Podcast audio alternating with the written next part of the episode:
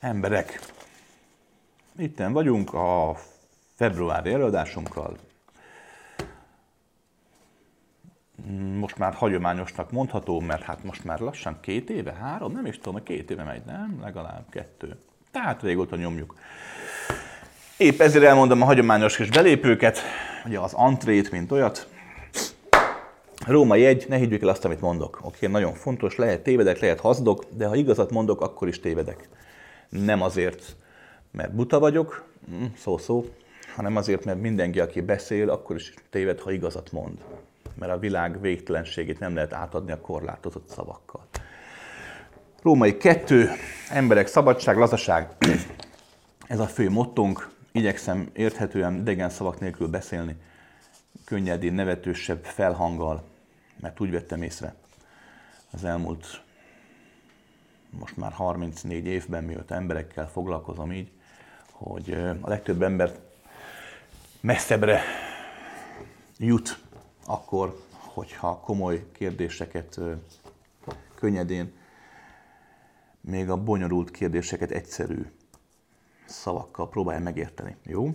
És Római 3, ezt is elmondom gyakran, de megint megkérdezte valaki, ezzel elmondom újra. Emberek, mi ezt nem azért csináljuk, hogy pénzt keressünk, ez nem egy hagyományos YouTube csatorna, vagy podcast jellegű történet, nem ebből élünk. A kérdések is úgy vannak, hogy kapom őket, tehát nem arról van szó, hogy én vagy bárki más itt a maga hitvallását, vagy világfelfogását próbálná megértetni az emberekkel. Nagyon szívesen válaszolok arra, mert tudok, amire nem tudok, azt megmondom, hogy nem tudok. Oké, tehát ezért nincs reklám, ezért nincsen komment, meg nincs ilyen mindenféle szponzorált videó. Ennek ellenére vannak jó pár, akik támogatják a munkásságunkat, nem csak ezeket a felvételeket, hanem az ételosztásunkat is, mert szoktunk ételt osztani havonta 2-3-szor, mikor, hogy sikerül. Nagyon szépen köszönjük azoknak, akik anyagilag támogatják ezt az egész projektet, ugye, hogy ne használják idegen szavakat. Tehát támogatják a munkásságunkat, és egy pár nevet felolvasnék, jó? Tehát nagyon szépen köszönjük Melindának, Tamásnak, Tamarának, Ritának, Zsuzsannának, Juljönnának, Orsolyának, és egy bizonyos Gáborné nevű hallgatónknak a figyelmet, az anyagi támogatást, illetve azoknak is köszönjük szépen a munkáját, akik nem pénzzel, hanem az idejükkel és a fizikai munkájukat támogatnak minket. No, akkor kezdjünk is neki, jó? Kedves Krisztián, a halálkor álljatlan lepereg az életünk.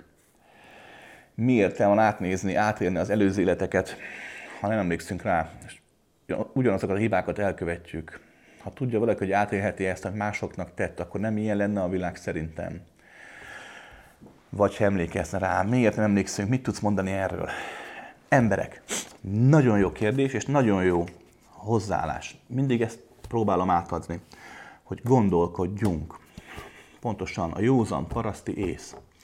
Vannak elvek, filozófiák, vallások, tanítások, amelyek a fizikai világról szólnak. Azokat sem szabad elfogadni, de azok ugye elég könnyen leellenőrizhetők. Viszont a transzcendens, a spirituális, a lélek világa a legtöbb ember számára nem leellenőrizhető, aki úgy hiszi, hogy ő valóban tudja, az is nagyon könnyen be tudja magát csapni. Épp ezért mindig, mikor hallasz egy tanítást, például előző életekről, például ez, hogy lepereg az életünk, ezért mindig megéri föltenni a kérdéseket. Ha magadnak teszed fel a kérdéseket, megtudod, hogy milyen ember vagy. Ha a tanítónak, a mesternek teszed fel a kérdéseket, akkor megtudod, hogy ő milyen ember. A reakcióból. Tehát nagyon jó, mindig kérdezzünk, gondolkodjunk szabadon, és mindig merjünk tovább lépni a már fölfogott igazságokból, valóságokból. Oké? Mert legtöbb igazság csak adott helyzetben igazság. Más helyzetben már nem az. Ugye a kérdés, mi értelme átnézni az előző életünket, ugye, amikor lepereg előttünk, ha nem emlékszünk rá. Épp ezért mondom mindig, hogy az ilyen klasszikus spirituális tanításoknak van igazság alapja, de összességében sokkal többről van szó. Komplexebb, bonyolultabb a végtelennek ez a fajta rendeződése. Most a saját emlékemről fogok tudni beszélni, a saját tapasztalatomról. Ne higgyétek el, de összességében nézve ritkán hibázom. Nagyon szoktam. Múltkor elsóztam a kaját, borzasztó volt. No, tehát, amikor valaki meghal, akkor valóban van egyfajta ilyen feldolgozási folyamat. Nem mindig. Láttam olyat, hogy valakik, sőt, sokszor láttam olyat, hogy valaki a halála után azonnal egyfajta ilyen cirkulálásba, forgásba kezdett. Ha valaki tudatos ember, de mondjuk abszolút realista gondolkodású, mint mondjuk én is, vagy éppen materialista, akkor is a tudomány már régóta felfedezte a halál utáni élet valóságát. Roppant egyszerű. Anyag nem vészel, csak átlakul, energia nem vészel, csak átlakul. Halál mindössze annyi, hogy a tested mint olyan, és te, aki vagy, mint anyag, mint energia, te csak átlakulsz. Ennyi a történet. Maga a folyamat végtelen, ahány ember annyiféle, mint itt az életben, és ahány ember annyiféle felfogás van, a halál pont ugyanilyen. Itt az idő, mint olyan, máshogyan telik, hogy így fogalmazok, mint a halál után. Itt a teremtéshez időre van szükség. Arra gondolok, hogy megmozgatom ezt a növénykét. Itt ugye idő kell hozzá. A halálban eszembe jut ez a növényke, azonnal megjelenik a semmiből, így fogalmazzak, és ebből mozog is. Úgy fogod érezni, mintha a világ a halálodban, ami körülvesz, az a külvilág lenne. De valójában a belőled létrejövő folyamatokat látod megtestesülni, csak azonnal, mert az idő máshogy telik. Amikor valaki meghal, akkor valóban, ha megéli, hangsúlyozom, ha megéli, valóban megél egyfajta ilyen feldolgozást, az életének a feldolgozását. De ez nem egy klasszikus emlékezés. Amikor most emlékezünk valamire itt emberként, eszembe jut, mit tettem ma reggel. Csináltam egy kenyeret, vágtam rá egy szalámit, meg paprikát, sajtot. A kenyeret felolvasztottam, mert le volt fagyasztva. Amikor a halál után ez eszedbe jut, akkor megjelenik a kenyér, amit csináltál, ott lesz előtted. Pont úgy, mint ahogy megcsináltad. Át 2, azonnal megjelenik az összes hozzá hasonló emléked, az összes szendvicsel, az összes kenyérrel, az összes hasonló élménnyel. Át 3, ha elég tudatos vagy, akkor megjelenik az is, azok a szendvicsek, azok a kenyerek, amiket nem tettél meg, hanem a veled kapcsolatban lévő emberek, család, barátok. Ott van az íze a szádban, minden. Tehát az emlékezés sokkal komplexebb, és időn túl zajlik. Okay. Ezt amúgy nagyon sokan tudják, és nagyon sok tanító beszél erről, csak nem tudják utána már nem tudják a tovább lépést megtenni. Mert nehéz felfogni a következőt, hogy ez azt jelenti, hogy halál utáni emlékezés, mondjuk az életedre, az nem visszaemlékezés. Úgy tudjuk megélni, mintha visszaemlékeznénk, de valójában előrefele haladunk az időben, miközben emlékezünk vissza. Akinek volt halál utáni élménye, tehát klinikai halál is visszajött, és emlékszik erre, azt tudja, hogy igazat beszélek. Maga a folyamat, ami történik, ez a fajta feldolgozás, az nem feldolgozás. Tehát nem azért történik, hogy levond a tapasztalatokat, hogy tanulságokat élj meg belőle, hogy máshogy csinálj valamit, hiszen elfelejtett, pontosan így van, akkor mi az értelme az egésznek. Római 3, arra nem is beszélve, hogy a reinkarnáció, hogy tanítják, meg hogy te is, hogy gondolod, hogy beleszledsz egy testbe, élsz, meghalsz, feldolgozol, majd beleszledsz egy másik testbe, ez ilyen nincs. Megélhető a folyamat így, de valójában nem így van. A steril törvényszerűsége, hogy így fogalmazzak, az nem ez. A dolog roppant egyszerű, csak most nem fogom tudni értelmesen elmagyarázni, mert a halálos kurzuson, tudják, hogy tartunk, a tudatos halál kurzuson is, 4-5 órán keresztül, inkább 5 órán keresztül magyarázom ezt, mire valamilyen szinten az elme fel tudja fogni. De most egy percben a lényeg a következő. Összességében a létezés határtalan és végtelen, de vannak benne korlátozások, korlátozott formák, mondjuk az asztal. Számunkra az asztal korlátozott, ugye, hiszen rá tudom tenni a kezemet, van vége. A testem korlátozott, a bőröm tud találkozni az asztal felületével, és nem süllyedünk bele. De ha a létezés végtelen, akkor hogy lehetnek korlátozott formák? Roppant egyszerű, hogy végtelen számú korlát van. Tehát az asztalnak ez a formája is végtelen. Végtelen számú asztal van, hiszen ez az asztal itt volt 1 perce, 2 perce, 3 perce. Végtelen számú időben volt itt, mindegyik létezik. Én azt az asztalt tudom felfogni, ami számomra felfogható. És mivel az asztalnak a frekvenciája, meg az én frekvenciám bizonyos szinten azonos, ezért egy időfrekvenciában tudunk létezni, magyarán számomra ez a mostani asztal létezik, és számotokra is. De a valóság az, hogy végtelen számú forma van mindenből. A múlt, a jelen, a jövő abszolút létező valóság annak, aki épp azt fogja föl. Vagy a párhuzamos világok, amit szoktak magyarázni a fizikusok, abszolút létező valóságok. Tehát a végtelen valóság, mint olyan, így működik, hogy egyszerre van végtelen, megszámlálhatatlan végtelen, és egyszerre van megszámlálható végtelen, korlátozott végtelen. Ez minden dimenzióban így van, nem csak az anyagi világban, nem csak az anyagi bolygókon, asztásik, mentásik, lelkek, dimenziók, angyalok, stb. Isten minden ezt a valóságot éli, a végtelen valóságban, végtelen számú korlátozódásban létezik. Egyetlen törvényt vettem észre, ami minden dimenzióban abszolútum, ez a következő, ez, hogy végtelen van, és végtelen számú formálódás. Ami olyan ciklikusság, fekete-fehérjük, hogy a végtelen számú formálódás, tehát a létrejövetel, nem hogy követ, hanem folyamatosan egyben nem csak létrejövetel van, hanem formaoldódás is van. Tehát nem csak létrejönnek a formák, hanem abban az időpillanatban fel is oldódnak a mindenségben. A halálban pont ez történik. Feloldódik egy forma, a tested. Feloldódik, nem működik már ebben a rendszerben. Jó esetben tényleg feloldódik, megeszik a kukacok, vagy ugye elégetik, és akkor hamul lesz belőle. Rosszabb esetben az árokparton néhány év alatt szépen az enyészetévé válik. Maga, aki vagy, az is oldódik. Nagyon sokan hiszik azt, hogy a halálban az igazi önvalójukkal, a lelkükkel azonosulnak. Ez nem igaz ebben a formában. Az is csak egy formád. A lelket, hogy így fogalmazzak, a szellemed, a tudatod, az isteni önvalód, mindegy, milyen neveket találsz ki, az is csak egy forma, annak is oldódnia kell. A halál utáni formád micsoda? Az, ami itt vagy. Az emlékeid által való megélések. Te most azért éled meg azt, aki vagy. Azért szereted a bablevest, és azért nem szereted mondjuk a töltött káposztát. Azért tetszik neked az ilyen magas nő, vagy az ilyen típusú férfi, azért nem tetszik a más típusú, mert kvázi erre vagy kondicionálva ez a program. Ez a program egyrészt kapott, másrészt tanult, felvett emlékek által, vágyak által, stb. Ez a halálban megmarad. A halál első lépésében, ha csak az egyén nem túlságosan, tehát nem egy szélsőséges halált, és nem egy szélsőséges emberről beszélünk, tehát nem túlságosan ragaszkodik bizonyos formáihoz, akkor előbb vagy utóbb rájön arra, hogy meghalt.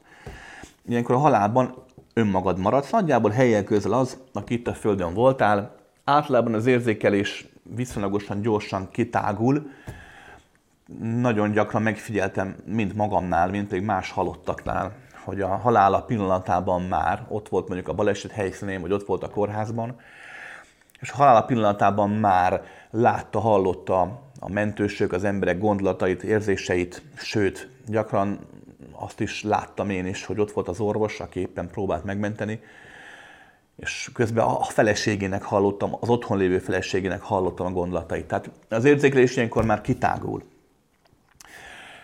De a folyamat, az oldódás halad tovább. Magyarán te, aki meghaltál, mindegy, hogy milyen vallás vagy, keresztény, buddhista, mindegy, miben hiszel, miben nem. Az oldódás folyamata, ha megindul, onnantól fogva az zajlik. Mi az, aminek oldódnia kell ilyenkor, milyen forma? Hát az te vagy. Ugye? Hát mint egy tested is te voltál, az is oldódik. Halálban, mint lélek, mint szellem, mint gondolat, mint információ, mindegy, hogy nevezed, az is oldódik. Amit így nevezzünk, hogy feldolgozás, az voltaképp nem más, mint az oldódás. Nem azért emlékszünk vissza úgymond az életünkre, hogy levonjuk a tanulságot, vagy hogy erkölcsi, morális, vagy karmikus tapasztalásaink legyenek. Nem, ezek csak ilyen emberi játszma gondolatok. Noha, az is igaz, hogy akár így is megélheted a dolgot. Tehát akár megteheted azt is, hogy a formák oldódásakor levonod az erkölcsi tanulságot. Így is lehet. De összességében a tiszta tény, a tiszta technikai folyamat, az nagyjából ennyi, hogy a formának oldódnia kell. Azon folyamataid, amik eszedbe jutnak, az lepörög úgymond az életed, de mondom, ezt nem úgy képzeljétek el, hogy egy rendes visszaemlékezés, annál sokkal összetettebb időben, térben, mintha belennél rugva, belennél drogozva, és miközben hihetetlen tiszta is vagy egyszerre. Nagyon érdekes, hogy össze-vissza mennek az események, mégis egy ilyen sokdimenziós, puzzle kirakós, nagyon érdekes különben, nagyon tanulságos. Lényeg a lényeg, hogy ez a folyamat zajlik, és azért zajlik, mert feloldódnak a korlátok, az a korlát, amit te magad jelentesz. A feloldódás nem azt jelenti, hogy eltűnik, csak azt jelenti, hogy más dimenzióban nyilvánul meg tovább. Ha az asztalt elégetem, akkor más dimenzió, más vetületekben az asztal létezik tovább, csak nem asztal formában. Tehát amikor a halálodban az emlékeid eszedbe jutnak, akkor azok az emlékeid, amelyekhez úgymond nem ragaszkodsz, amelyekhez nem társul érzelmi kötés, nem társul hozzá súly, azok simán feloldódnak. Ezek lehetnek tulajdonságok, elvek, gondolatok. Feloldódnak és más dimenzió léteznek tovább. Marha érdekes, Mozart mondjuk meghalt. Oldódott a halálában. Minden, amit írt, zene, az ugye feloldódott. Egy-két dologhoz ragaszkodott, az egyben maradt. De sok minden feloldódott. Épp ezért 1200-ban, tehát Mozart élet előtt 500 évvel, és 2024-ben, Mozart halála után 300, nem tudom, 400 évvel, 300-ban, most mondtam valamit. Aki zenére fogékony, aki nyitott, az simán felfoghatja, mert a Mozartnak az emlékei a végtelenben feloldódnak, és különböző formákban nyilvánulhatnak. Tehát a tehetség, az ihlet, a gondolat gyakran úgy születik, hogy már egy meglévő, feloldódott lélek, tudat, szellemmel válsz egyé, magadba olvasztod, mint a levegővétellel az oxigént. Tehát a valóság ennyi, hogy ez történik a halálban. Nem tanulságot vonunk le, nem azért vagyunk, hogy emlékezzünk, hogy ne kövessük el a hibákat újra. Mert nincs előző élet, nincs következő élet sem, mostani életed sincsen. Nem vagy benne a testedben, ez csak így tűnik. Oké, tehát halálban ennyi történik, a formák feloldódnak, amihez nem ragaszkodsz, az feloldódnak, amihez pedig ragaszkodsz, azok megmaradnak. És mivel a ragaszkodott formáid, traumák, félelmek, szorongások, vagy a nagy szerelmek, nagy örömök, nagy vágyak, ugye szeretnéd látni, hogy fog az unokát felnőni, és sorolhatnám. Mivel ezek megmaradnak, ezek egyfajta egységet képeznek. Tehát az, aki te voltál, az úgymond megszűnik, nem eltűnik, nem elpusztul, hanem a dolgaid jelentős része más dimenziókban létezik tovább, és másmilyen formákban találkozol majd velük. De bizonyos részeid nem tudnak feloldódni, mert ragaszkodsz hozzájuk, most általános, normál halálról beszélek. De ezek is oldódni akarnak, ezek a formáknak is oldódniuk kell. És mivel a halál helyett, halál dimenziója helyett, ezek a fizikai dimenzióban kötettek, ezek a kötések, ott tudnak feloldódni. De nem arról van szó, hogy te újra születsz, vagy hogy te megszülettél valaha. Okés? Tehát nagyjából ez a valóság. Ezt azért nem mondom el nyilvánosan, bár mondjuk kicsit már most elkéstem a nem elmondással, mert ellent van minden spirituális tanításnak, és az emberi elme számára nehezen fogható fel. Én is, hogyha valaki megkérdez, inkább lélekről, meg reinkarnációról beszélek, mert az érthető, felfogható. De a tudatos halálkurzuson, illetve az ilyen profi kérdésekre válaszolva szívesen elmondom valóságot is. Ne higgyetek el azt, amit mondok, csak gondolkodjatok el rajta. Drága Krisztián és mindenki, az emberiség valóban az önmegsemmisítés útján halad. Ha sikerrel jár, milyen élet vár a túlélőkre, ha lesznek? Minden, ami létezik, az formát vált, meghal egyszer. Hát hogyne? Ez könnyű látni egy szúnyognál, mert megszületik és gyorsan meghal. Vagy egy állatnál, ugye kutya, macska él 8, 10, 12, 14 évig. Egy embernél él 60-70 évet, ez könnyű látni.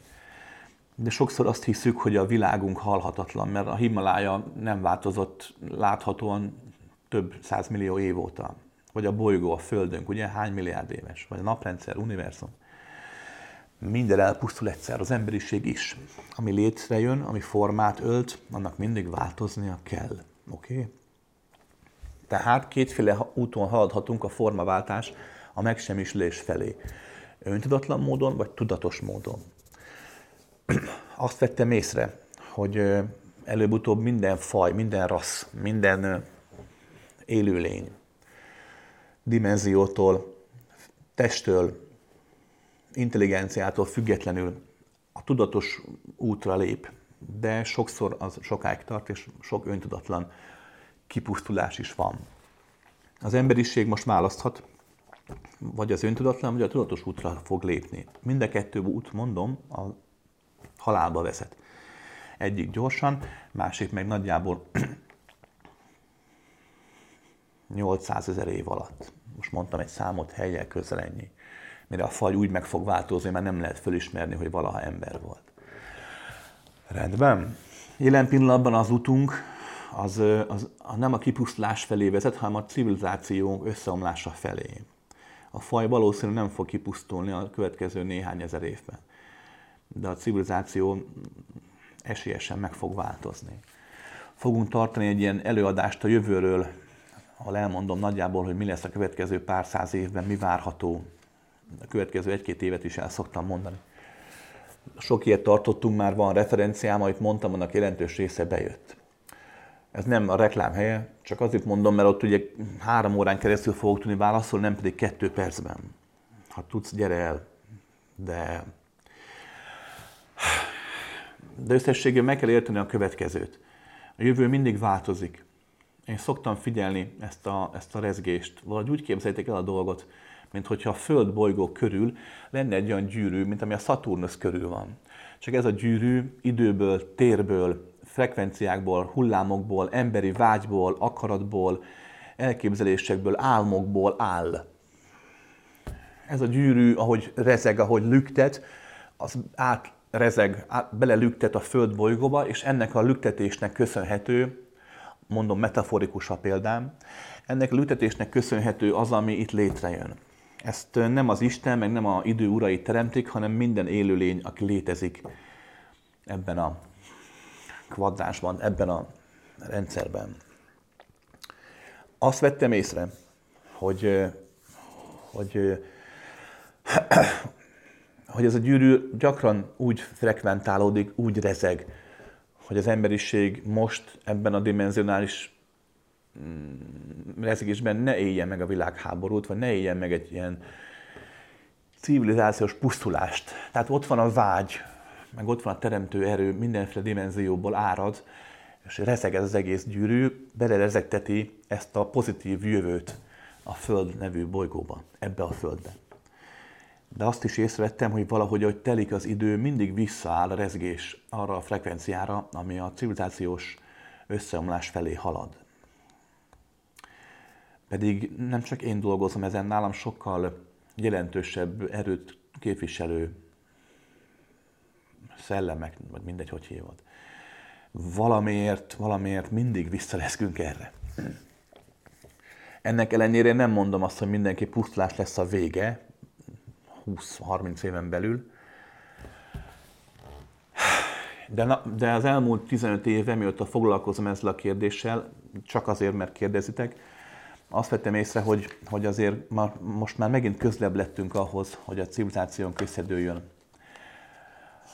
mint mondjuk 10 évvel ezelőtt, vagy akár 5 évvel ezelőtt is. Milyen lesz annak, aki itt marad? Hát nehéz, gondolj bele, milyen kényelmesen élsz. Eszel, iszol, bármit, ott a hűtő, villany, fölkapcsolod, meleg víz folyik a falból, fáradt vagy, felszállsz egy buszra. Az munkád milyen? Sokszor a munkád ennyi, hogy ülsz egész nap és pötyöksz a gépen, vagy üzlettel foglalkozol, telefonálgatsz. Annyi pénzt tudsz keresni, ami nem hogy a mostani életedre 300 évig elegendő. Hát ez meg fog szűnni. Hát hogyne? Hogyne? Hát nem lesz könnyű az élet.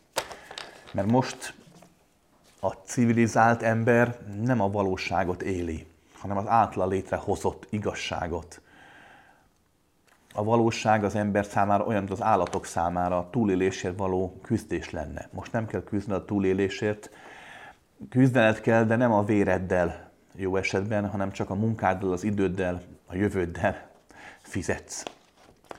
Napi szinten nem kell harcolnod azért, hogy ehess, nem kell megölnöd senkit. Tehát ilyenkor nehezebb lesz az élet, ha így lesz. De még mondom, még mindig van remény. Nem adtam fel ezt a dolgot, és akik ezen dolgoznak, hogy ne pusztuljon el ez a kultúra, azok sem adták föl. Meglátjuk, hogy mi lesz. Szia Krisz, az a kérdésem, miért pont Kína az ellenség a mostani nyugati világ szemében? Tudnál erre kérlek több szempontból választ adni? Anyagi, érzelmi és spirituális szintű magyarázatot is? Vagy ha belefér, akkor a fordított oldalt is. Miért pont a nyugati világ az ellenség a mostani Kína szemében? Roppant egyszerű. Emberek, a világ nem olyan, mint amilyennek hisszük, vagy gondoljuk, vagy nem olyan, mint amilyennek szeretnénk. Én realista vagyok. Mondom ezt annak ellenére, hogy olyan dimenziókról, meg olyan Istenről, olyan összefüggésekről szoktam beszélni, ami abszolút nem reális egy normál ember számára. Ennek én realista vagyok. Én elég jól látom, objektíven tudom látni a létezést. Sokszor embertelenül, objektivitással is. A dolog roppant egyszerű. A fizikai világ miről szól? A túlélésről. A fizikai test, a fizikai élet miről szól? Hát a pusztításról. Te azért vagy itt most, azért hallgatod a felvételt, mert gyilkolsz. Meggyilkoltad a húst, mikor megetted, ugye? Megölted az állatot. Nem te ölted meg, de akkor is te. Vagy megölted a répát, mert most éppen répát rácsálsz, mert vegetáriánus vagy. Vagy elpusztítottál rengeteg dolgot, mert vegán vagy, hogy a kis műanyag vegán sajtot kijöjjön abból a gépből. Pusztítasz, hogy élhess. Ez így normális, nem csak te, mindenki ezt csinálja. Az élet itt mi a fizikai világban? A formák halmaza. Ez mit jelent? Az, hogy megszámlálható. Magyarán az, ami van, el tud fogyni. A víz, ami kell az élethez, el tud fogyni. Az étel, ami kell az élethez, el tud fogyni. A tér, és sorolhatnám, minden el tud fogyni. Ezért az élőlények azt csinálják, hogy harcolnak a túlélésért. Erre nem tehetnek, ez egy genetikai, energetikai kód. Az ego, az elme, a születés pillanata, sőt a tudatosságnak egy bizonyos frekvenciája is, a lélek, hogy így fogalmazzak, egy bizonyos frekvenciája is erről szól. Hát az élet erről szól. Mind az egyén számára, mind a csoport, a család, a társadalom, a nemzet, a világ számára. Te most úgy élsz, hogy erkölcsi, morális okokból megteheted azt, hogy nem pusztítasz, nem gyilkolsz úgy, hogy másoknak ezzel ártasz. Tehát nem kell megölnöm a Tomit ahhoz, hogy levadásszak egy őzet, mert bemegyek a boltba, és van őz a Tominak is, van őz nekem is. És megnyugszunk. Emiatt azt hiszük, hogy a világ nem olyan, mint ahogy elmondtam az előbb, de olyan, csak most egy fejlettebb, korlátlanabb, bizonyos szinten korlátlan világban tudunk élni. De az igazság akkor is ez. Következőt értsd meg, mert neked itt ezt nem könnyű fölfogni, mert neked minden van. Kinyitod a csapot, folyik belőle a víz. Elmész a közérbe, végtelen számú ételből válogathatsz. De a valóság a következő. Van a sivatag, van benne 100 kilométeres körben egy oázis. Nincs arról szó, hogy a baloldali törzs, meg a jobboldali törzs ihatna az oázisból, mert nincs annyi víz benne. Vagy a baloldali törzs iszik belőle, és ő túlél, vagy a jobboldali iszik belőle, és ő túlél. Nincs konszenzus, mert elfogy a víz. Ezt tudja mind a két fél, és ezért megölik egymást. A gyertes pedig túlél. Ennyi a világ anyagi szinten, okés? De mivel minden végtelen, erről sokkal többről is szólhatna, és próbáljuk is, hogy többről is szóljon. De a valóság akkor is ennyi. Ahogy egy ember így gondolkodik, egy intelligens ember, hogy a családját, önmagát a jövőben is ott tudhassa, túlélhessen, így gondolkodik egy nép, egy nemzet is. Jelen pillanatban, az elmúlt 400-500 évben erre a nyugat eszmélt rá markánsabban, Nyugat-Európa, angolok, hollandok, spanyolok, franciák, németek, később ugye az amerikaiak, egyes államok eszmélte erre a folyamatra. A kínaiak, a keletiek inkább bezárkóztak, ők azt gondolták, hogy megtehetik azt majd mindig, amit addig is megtettek, hogy a maguk világában élnek. Ami nem is lehetetlen, hát ha Japán nem is, de Kína ugye bődületesen nagy. Van egy japán mondás, hogy Kínán túl nincsen semmi. A japánoknak Kína olyan nagy volt mindig is, hát gondolj bele, Kína brutális méretű. Ott van Oroszország, másik kontinensnyi ország, Egyesült Államok, kontinensnyi országokról beszélünk. Lényeg nyugat ezt felismerte, hogy igenis, amit el tud venni a másiktól, az ő túlélését biztosítja, az ő kényelmét, az ő luxusát, az ő nyugalmát. Ezért a nyugat az elmúlt 3-4-500 évben végig rabolta a világot. Adott is, tehát nem igaz, hogy csak a rabszolgasságot, meg ilyen, tehát ezek marhaságok, mert a rabszolgasság, mint olyan, azt például nem az Egyesült Államok találta ki, akkoriban még ugye a konfederáció, és nem arról volt, hogy fehér ember elment rabszolgától vadászni feketét az Afrikában, hanem az egy, már 1000 éve vadázták a feketék egymást, és adták el az araboknak, és mindenki másnak a saját honfitársaikat, a fehéretnek is többek közt. De tény és való, hogy az elmúlt 400-500 évben a nyugat kirabolta a világot, felhalmozott. Hát nézd meg az épületeket, nézd meg a gazdaságot, hát ennek lát, ez egyértelmű. Magyarán mi történt? A kelet, Kína, Ázsia, Afrika, stb. Dél-Amerika, hát alapvetően nem szimpatizál, mert ott vannak ugye az emlékek. És hát nagyon sok emlék van, ami abszolút reális, és nem túl kedves és kellemes.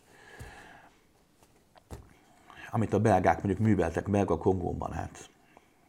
Én még találkoztam ott olyan, hát közel 90 éves nő volt akkor, akinek még le volt vágva a keze. Mert akkoriban az volt a szokás a fehér belga emberek, hogy levágták a kezét annak, akinek úgy gondolták, levágják a kezét. És ez mai napig megmaradt, van Belgiumban ilyen kész csokoládé. Csokoládé, nem, de ez csoki, és egy levágott kéz. Tehát nagyon fura dolgokat műveltek az emberek. Lényeg a lényeg, hogy ugye mi történt nyugaton, ugye lett egyfajta erkölcsiség, ami azért jöhetett létre, mert a nyugati ember, a normál közember is bőségesen élt. Még akkor is, hogyha napi 10 órát dolgozott mondjuk Londonban a gyárban, vagy egy bányában, akkor is megtehette azt, hogy jól élt, tudott tervezni a jövőre. Épp ezért megjelent az erkölcsiség, mint olyan, nem kellett napi szinten küzdeni az életért. A nyugati erkölcsiség megjelenését az is egy vetülete volt, az is prezentálta, az is mutatta, hogy ugye a gyarmatok, mint olyan, az elnyomott szegények. Tehát, hogy minden embert próbáltak a nyugatiak úgymond jólétben tudni. Nem azért, mert ennyire jó fejek voltak, simán csak a lelkiismeret fordulásokat akarták megnyugtatni. Illetve nagyon sok nyugati üzlemben rájött 1800-as évek közepén, 1900-as évek elején, hogy jobban fog dolgozni az a gyarmati rabszolga, aki nem rabszolgának érzi magát. Aki úgy érzi, hogy van jövője, aki úgy érzi, hogy az élete, mint olyan, nem arról fog szólni, hogy kiszolgálja a nagy fehér vanát, hanem arról fog szólni, hogy lehetőség lesz a gyermekeit, az unokáit jobb élethez juttatni. Épp ezért elhitették a keleti rabszolgákkal, meg a déli rabszolgákkal, hogy ők is emberek, hogy úgy tekintenek rájuk, mint egy normális emberre. Hogyne. De ebben semmi erkölcsiség nem volt, józan megfontolás. De nagyon sok nyugati ember, főleg a fiatalok 1900-as évek elején rájöttek arra, hogy hát mit műveltek az apáik, hogy hogyan fosztották ki, rabolták ki a világot, és próbálták ezt helyrehozni. Csak hát senki sem gondolkodott a valóságról, mert nem látták a valóságot. Mi a valóság? Amit mondtam az előbb. Oázis. Életben maradás. Egy csoport, másik csoport. Nincs annyi víz, hogy mind a kettő életben maradhasson. Mert mindig minden elfogy.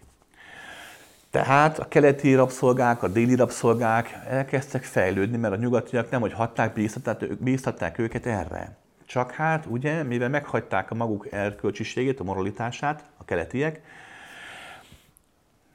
hogy egy családban legyen 6-8-10 gyerek, hogy igenis nőjenek, hogy növekedjenek, épp ezért 50-60 éven belül ott lett egy India, aki már 1960-as évekre már több százmilliós populációval bírt, vagy ott volt Kína, aki szintén 1960-as években már 800 milliós lehetett kb., vagy brutális mennyiségen voltak már, és ők is szabadon fejlődhettek. Magyarán még régen az volt, hogy volt az oázis, és amit a nyugati fehér csoport a maga technikai hatalmával kontrollált, és nem elpusztította a keleti, nem elég technikával rendelkező, nem elég technokrata népeket, hanem hagyogatta őket azért olykor-olykor inni egy-egy kortyot, hogy ne halljanak szomjan.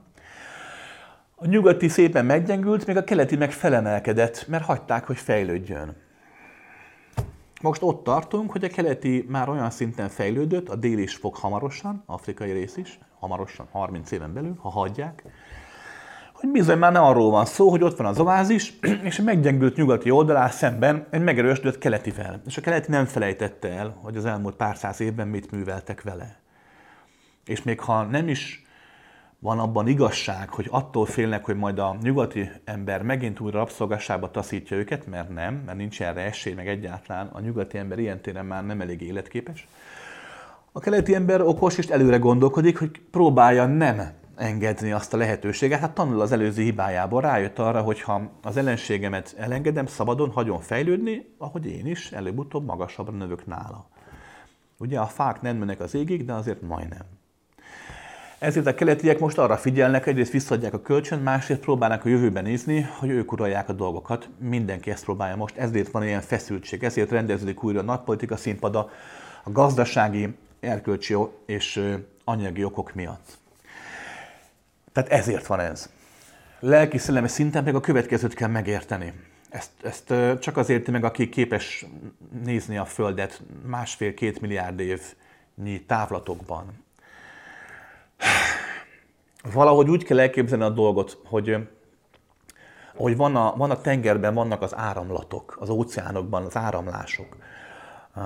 Ugyanilyen áramlatok vannak energetikai szinten. Nem szeretem az energia szót használni, mert nem energiákról van szó, de nem tudok jobbat. Ezek épp úgy áramolnak, mint az óceánban, a vizekben az áramlatok, csak az egész bolygón, a szárazföldön, mindenhol, benne a bolygón kívül áramolnak a dolgok. Ahol ezek az áramlatok bizonyos okok miatt összesűrűsödnek, és csomópontok, örvények alakulnak ki, azon a helyen egyfajta többek között, egyfajta ilyen civilizációs sűrűsödés tapasztalható. De úgy mondanád, hogy elkezd fejlődni a társadalom. Gondolkodj egy picit logikusan. A világban nagyon sok olyan hely volt, ahol volt folyóvíz, kellemes volt a klíma, volt termőföld. Mégis miért csak egy helyen, mondjuk a Tigris meg az Eufrátesz között szökkent szárba a mezőgazdaság? A másik 3000 helyen miért nem? Tehát vannak bizonyos ilyen áramlások, ennek rengeteg oka van, most nem menjünk bele. A lényeg az, hogy ezek folyamatosan áramolnak, azt nevezzük áramlásnak. Valahol szárba szökik, majd megy tovább. Mindig meg lehetett figyelni egyfajta ciklikusságot, hogy évezredek alatt volt egy áramlás, Tigris-Eufrátesz, volt egy áramlás Egyiptom környékének, ment tovább Európa, közben szétfogy kicsit Ázsia felé, majd vissza. Tehát, hogy igazából a kerék forog. Az elmúlt 5-800 év a nyugaté volt inkább, most a keleté lesz, aztán megint visszamegy Afrika felé, és aztán megint újra. Dél-Amerika, Amerika, majd így. Ennek 1000 oka van, majd elmagyarázom az előadáson, ha valakit érdekel, mert nagyon hosszú lenne. Jó? Kedves Krisztián, 4-5 éves koromban megkérdeztem édesanyámat, hogy mi lesz, ha meghalok. Olyan választ kaptam, amitől sokkot kaptam, és ez végig kísért az életemem. Most 61 éves vagyok, nagyon sok munkám van abban, hogy ezt feldolgozzam. Mert neked köszönhetően a halál kurzus óta teljesen megbékéltem ezzel a dologgal. Aztán leesett, hogy örökké fogok élni. Most ettől paráztam be. Erre nincs valamilyen kurzus. A lányaim, unokáim, ez a kevés barátom, aki van, velük az elkövetkező életemben nem fog találkozni. Nem leszünk egymásnak egymás mellett. Mindent újra kell kezdenem, iskola, munkaházasság. Tudom, azért volt a kurzus, segítsek abban, hogy hova születhessek le. De örökre, újra meg újra. A kurzus nem azért van, hogy hova születhess le. A kurzus azért van, hogy megtehess, hogy ne szüless le sehová. Oké? Okay? Vagy hogy megtehessd, hogy olyan formában nyilvánulj meg, amilyen formában szeretnél. A kurzustól nem leszel Isten. Bár érdekes, hogy az egész tudatos halál kurzus azért indult, mert csináltuk a határtalan szeretet kurzust, emlékeztek, ahol ott laktunk 3 napig együtt, és ott gyakoroltunk, meg határtalan szeretetre gyúrtunk. És ott került különben szóba, hogyha valaki a jelenlét állapotában hal meg, tehát jelen állapotban hal meg, megvilágosodva úgymond, vagy a határtalan szeretetben hal meg, akkor szabad lesz a halálában, nem lesznek ezek a különböző hatások. De ott is elmondtam, és elmondom amúgy mindig, hogy erre nem tudok garanciát vállalni, mert nem tudhatom, hogy milyen állapotban leszel, éppen demens lesz a halálodkor, bolond, vagy éppen csak álmodban halsz meg. vagy valaki tarkon lő hátulról, nem vesz észre, meghaltál. Tehát nem tudom azt neked garantálni, hogyha itt az életben, mondjuk a táborokban például, vagy csak amikor meditálsz, vagy csak sétálgatsz, megy a jelenlét, nem tudom garantálni, és se sem tudod magadnak, hogy a halála pillanatában is sikerülni fog. Erre ott volt egy néni, aki erre ott félrehívott, és mondta, hogy nem tudnék valamiért kitalálni, valamilyen technikát erre a tudatos halálra. Mondom, de gondolkodom rajta, de mondom, most tart a szeretett kurzus, még tart egy 5-6 évig, meg több lépcsős, mondd majd utána. És akkor néni finoman szóval lebaltázott, hogy szedjen már össze magam, mert hát ő már ugye öreg, és ki tudja, mikor hal meg. A szeretet az ráér. És mégis látom, hogy igaza van. Ezért láttuk ki ezt a dolgot. És az egészet azért mondtam el, mert a néni, mitől elvégezte, rá pár hónapra meg is halt. Illetve már összesen talán 3 ember van, aki már a kurzus óta meghalt az elmúlt, mióta csináljuk, 1 éve. És hogy miért kezdtem el az egészet? Mert mondtam, hogy a kurzusra nem leszel Isten, tehát nem leszel egy mindenható. Az egyik nő, aki meghalt, fiatal volt és hirtelen halt meg, egyszer csak egyfajta agyvérzést kapott. Tudtam követni a folyamatát, onnan tudom. Lényeg, hogy voltak itt barátai, barátnői. És az egyik barátnővel tegnap volt kiscsoportos foglalkozás, az ilyen beszélgetős a kiscsoportos foglalkozás, tehát nem csak én beszélek, hanem mindannyian, akik ott vagyunk, azért kiscsoportos, mert kevesen vagyunk ott. És ott mondta a hölgy, ennek a meghalt nőnek a barátnője, hogy mikor meghalt a barátnő, aki ugye a kurzust elvégezte, akkor ő is sírt, meg minden rosszul volt, és eltelt pár hét hónap, és mikor eszébe jutott, egyszer csak egy ilyen meditációs állapotban eszébe jutott a barátnője, a meghalt barátnője, akkor nem fájdalmat, nem szenvedést élt meg, hanem azt látta, minthogyha a barátnő, aki meghalt, minthogyha Istenné vált volna.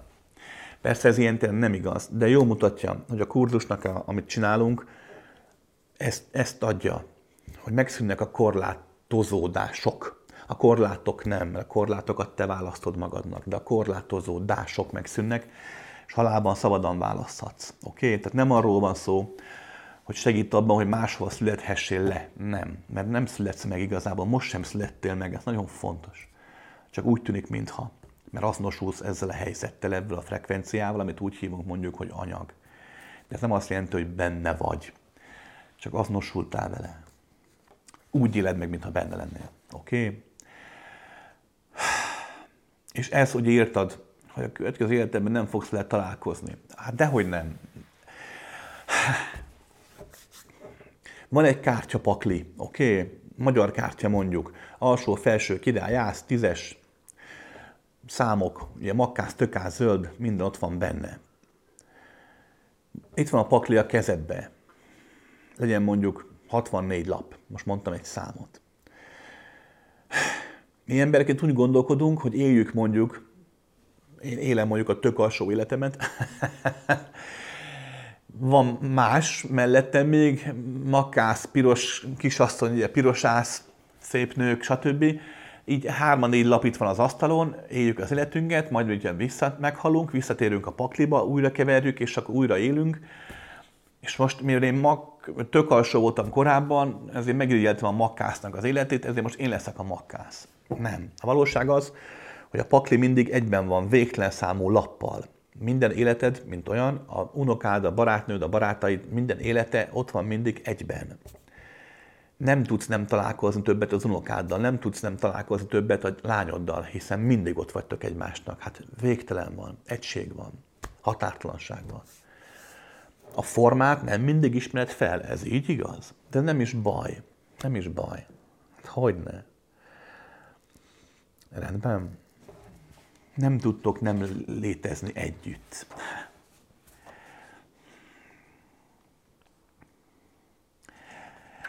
Úgy vettem észre, hogy van egy csoport.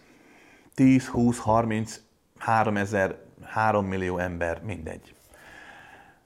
Nagyjából, most amit mondok számot, ez csak hasraütés, ne vegyétek készpénznek. De nagyjából olyan 30 és 50 emberi csoportnál mindig van egy, aki úgymond hordozza az emlékezésnek a terhét. Aki képes arra mondjuk, hogy te lássa azt, hogy mi 30-an az örök létben mindig milyen formákban ismertünk egymásra. nem az összes formát látja, hál' Istennek, de az a csoport, akikkel én együtt élek most, az a nem tudom én 100 000 ember, abból én vagyok az egyik, aki ezt most hordozza. De ez nem azt jelenti, hogy emlékezem az előző életeinkre, mert ez hazugság. De meg tudom élni azokat a formákat is, amelyeket most ti nem tudtok megélni, mert most ti egyre figyeltek, én meg több formát látok. De összességében ez nem azt jelenti, hogy én fejlettebb vagyok, egyszerűen csak nekem most ez megvan. Amúgy nem ugrom bakot tőle örömömben, de ez van. Szia Krisztián! Úgy 30 éve a spirituális fejlődés útjára léptem, meditáció hatására, napi szinten gyakorlok. Zárójelbe a TM. A transzcendes meditáció ez egy iskola, vallás, egyház, rendszer, ki tudja mi, de nagyon jó rendszer amúgy, tehát egy meditálós irányzat. Akkoriban az indiai horoszkópba is beletanultam. Teltek múltak az évek, évtizedek, és most már az rajzolódik ki előttem, hogy egyes események, amik nagy eséllyel történnek volna meg velem, a közlés szeretteimmel történtek meg. Ezen gondolkodtam, ez hogy lehetséges. Sokszor éreztem úgy az életem során, hogy csak egy eszköz vagyok az élet végtelen szervező erejének kezében. És a meditáció sokszor segít a környezetemet is tisztítgatni. A lehetőnek hatására, az ellenhatása az, hogy a karmámig szétoszik körülöttem a környezetemben. Nagyon jó meglátás. Te is kezded feszegetni a rendszernek, a iskoládnak, a TN-nek a korlátait. És ez nagyon-nagyon jó. Ez azt jelenti, hogy ad egy jó mestered, jó iskolád van, át kettő bátran lépjél tovább, és haladj, és engedd el azokat a korlátokat, a tanításokat, amiket most még nem, hogy komolyan veszel, hanem most még abszolútumnak tudod megélni. Mert már túllátsz rajta, azért gondolsz ilyeneket. Nagyon jó meglátás. Lépj egy nagyot. Az egység elvét, mint olyat, amit amúgy minden, azt hiszem a TM is tanít egyfajta végtlent, azt kezd alkalmazni. Nincs arról szó, hogy vagy te is, meg a családod, hanem egységben léteztek. Most van egy olyan valóság is, van egy olyan vetületünk, hogy te, anyukád, apukád, a barátaid, testvéreid, szerelmeid, ti különálló testben léteztek, különálló egység vagytok, különálló gondolati egység, érzelmi egység, energetikai egység, de csak egy vetület. Hiszen végtelen van, tehát egyek vagytok. Amit mondasz, abszolút igaz. Igenis, valóban arról van szó, hogy a megélés szempontjából majdhogy nem mindegy, hogy ilyen hülyén fogalmazzak, hogy te éled meg, vagy mondjuk a feleséged, a gyermeked, vagy az apád, vagy az anyád. Amúgy meg persze nem mindegy. De erről van szó, jól látod a dolgot. Oké? Okay? Római 2. A karma nem olyan, amit meg kell élni. A karma nem egy bekövetkezendő esemény. Az már csak az okozata. A karma maga, az ok, az te vagy. A döntéseid, amit te teszel, az a karma. Nem az, ami veled történik. Okés? Ezt sem könnyű felfogni, mert mi úgy gondolkodunk, hogy valamit teszünk, és annak lesz egy következménye, a következmény, és az be fog következni a jövőnkben. A valóság az, hogy a jövőnk már létezik, a jövőben történt események határozzák meg sokszor azt, hogy most mit teszünk. Jó, csak az emberi elme ezt nem tudja felfogni, nem baj, nem erre van kitalálva.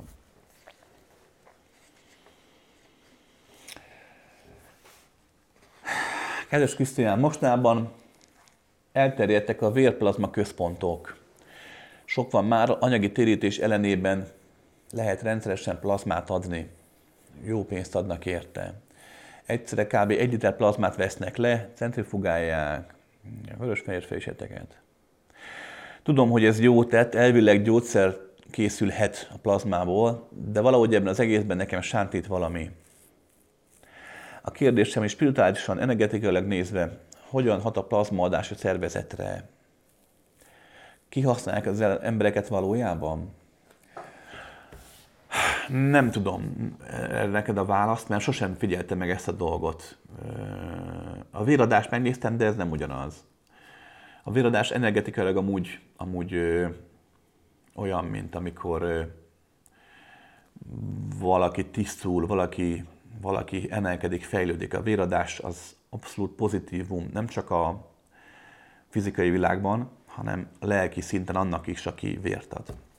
Ezt a plazmát nem néztem meg, megnézem, ha érdekel a kedvedél. hogy kihasználják az embereket, hát ez teljesen egyértelmű. Az ember összességében nézve nem gonosz és nem rossz. Gyakran megkapom, hogy negatívan látom az embereket, nem igaz. Objektívan látom az embert, és én látom a fajt is egységében, és látom az egyéneket is külön-külön. De teljesen egyértelmű, mikor beszélek, a kénytelen vagyok általánosítani, ami magában hordozza már a tévedés lehetőségét. Egyértelmű. Összességében mégis azt kell neked mondanom, hogy az emberi faj összességében nem gonosz, nem rossz indulatú. De vannak egyes egyének benne, akik különböző okok végett. Nem is gonoszaknak mondanám őket, hanem végtelenül önzőnek. És ők mindig mindenkit kihasználnak. A legjobb dolgot is csak azért teszik, csak azért csinálják, csak azért szervezik, hogy abból ők profitálhassanak, nem csak anyagilag, lelkileg, szellemileg, hatalom, stb. Oké? Ennek ellenére szerintem nagyon sok embernek segíthet az, hogy ez a vérplazmaadás működik. De mondom, nem tudom, hogy hat, megnézem majd. Amúgy jó kérdés. És van még egy kérdés a hölgynek.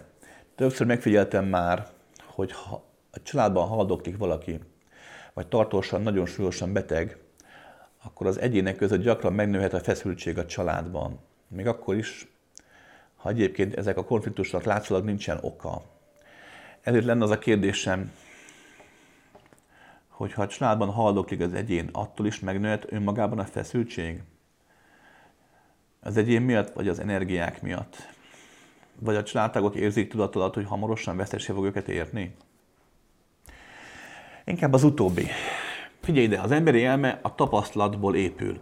A tapasztalat hiányát hívjuk tudásnak, meg hitnek, meg véleménynek. Mert a tudás az általában nem az, a vélemény az pláne nem az, a hit meg aztán végképp nem az.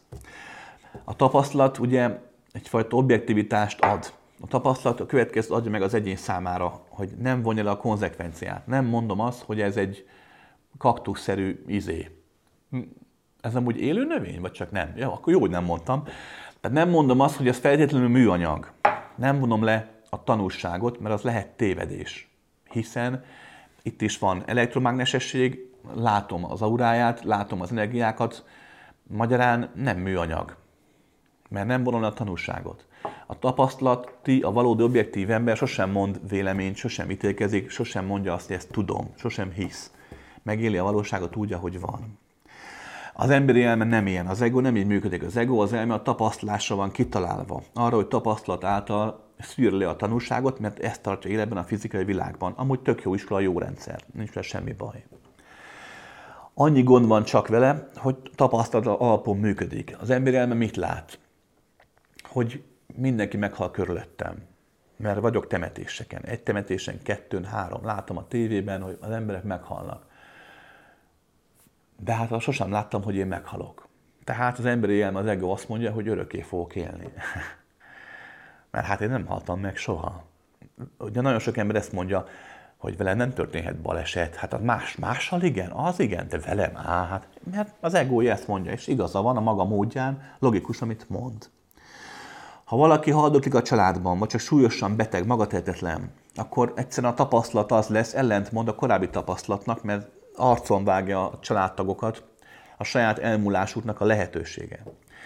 Római 2. Amikor valaki haldoklik, vagy nagyon súlyosan beteg, akkor a játszmái, az emberi játszmái, az emberi szerepei jelentős részét már nem játsza, mert hát nincs értelme. Hát nem játszom el már azt, hogy gondoskodó, rendes férj vagyok, mert 3 napon meg fogok halni, és előjön belőlem az igazi énem, hogy úristen, miért vagyok egy nővel 30 éve, miért nem szedtem össze az összes többit, akit megtettem volna. Mert nem játszom el azt, érted, hogy dolgozom, meg érdekel a munkám, meg érdekel a főnököm, mert szeretem a főnökömet. Jaj, de hogy szeretem, hát utáltam mindig is. Meg fog halni 3 nap múlva, kit érdekel, hogy nem lesz pénzem. És sorolhatnám. Ahogy ezek a játszmák felszakadnak, egyrészt a kommunikáció megváltozik a haldokló és a családtagok között, előjönnek a lappangó, elfolytott feszültségek, traumák, stb. Másrészt, egy magasabb dimenzióban nézve, ahogy a családtag, a haldokló családtagban felszakadnak ezek a korlátok, eltűnnek a játszmái, energiák felszakadnak. A haldoklónak energetikailag az a játszmája, hogy így fogalmazok, az a folyamata, hogy a a figyelem, mint olyan, ami az azonoslást megadta a teste, az elkezd elfordulni. Magyarán a haldokló olyan lesz, mint egy világított torony, hogy van alapja, de fönt van már a fény. Tehát a felszabadulnak energiák az ilyen már nem játszott játszmákból, azok a fénynek köszönhetően rászóródnak a környezetre, és ők is elkezdnek valamilyen szinten oldódni. Több energia jut a hazugságok, a játszmák, a szerepek feloldására. Ez is egy feszültséget okoz. Oké? Tehát vannak fizikai okai ennek az egésznek, ugye? Olyan az örökösdési vita, meg egyáltalán ezek előrevetítik a csúf jövőt, és ezért befeszülnek az egyének. Befeszülnek azért, mert látják, hogy ők is halandók, vagy hát egyáltalán megszoktam azt, hogy apám ott van, mint apám, és mikor apám meghal, akkor rájövök arra, hogy hoppá, egyedül maradtam. Anyám meghalt, úristen, felnőtt vagyok. Lezárul egy korszak. Amikor meghalnak a barátok, a rokonok, akkor a korszak lezárul. Mert már nem mehetek vele úgy beszélgetni, nem mehetek vele úgy kajálni, úgy inni, vége van. Ez is feszültséget okoz, és mondom, van egy ilyen energetikai oka is, hogy miért lesz valaki feszült, hogyha haldokolnak mellette. Rendben. Kedves Krisz, úgy érzem, az elmúlt évben lehult rólam egy elég vastag állarc. Nagyon fájó volt felismerni, hogy azért hullott le ez nehezen, mert a saját magam elől való meneküléssel csak vastagítottam a maszkomat, és ragaszkodtam az általam kialakított szerephez.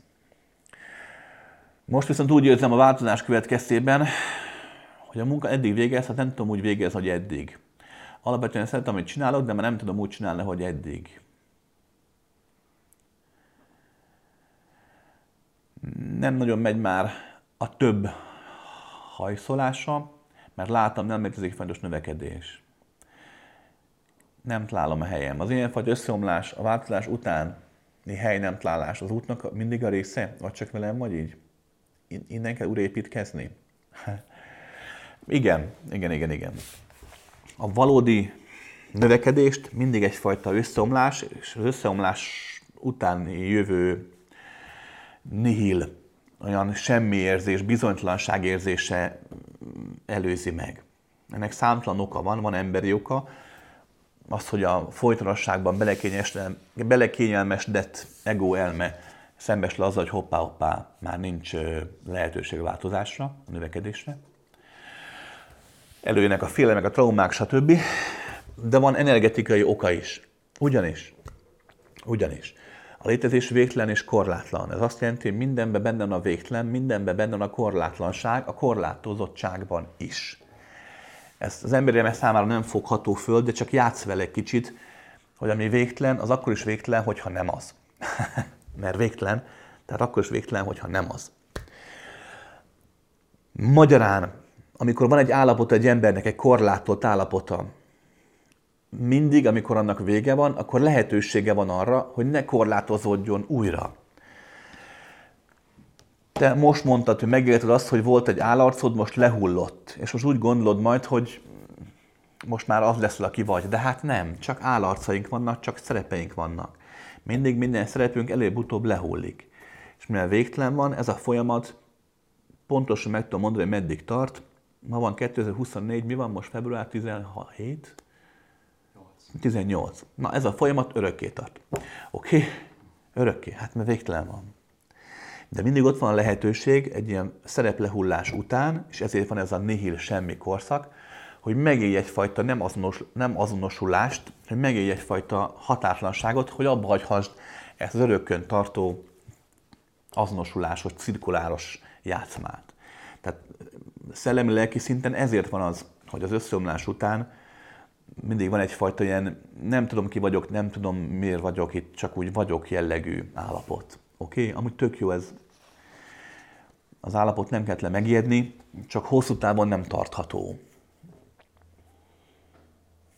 Kedves Krisz, azt mondtad, nyugodtan piszkáltunk ezzel kapcsolatban, így én meg is teszem. Kérlek szépen készíteni egy gyakorlatsort a harmadik szem felnyitására?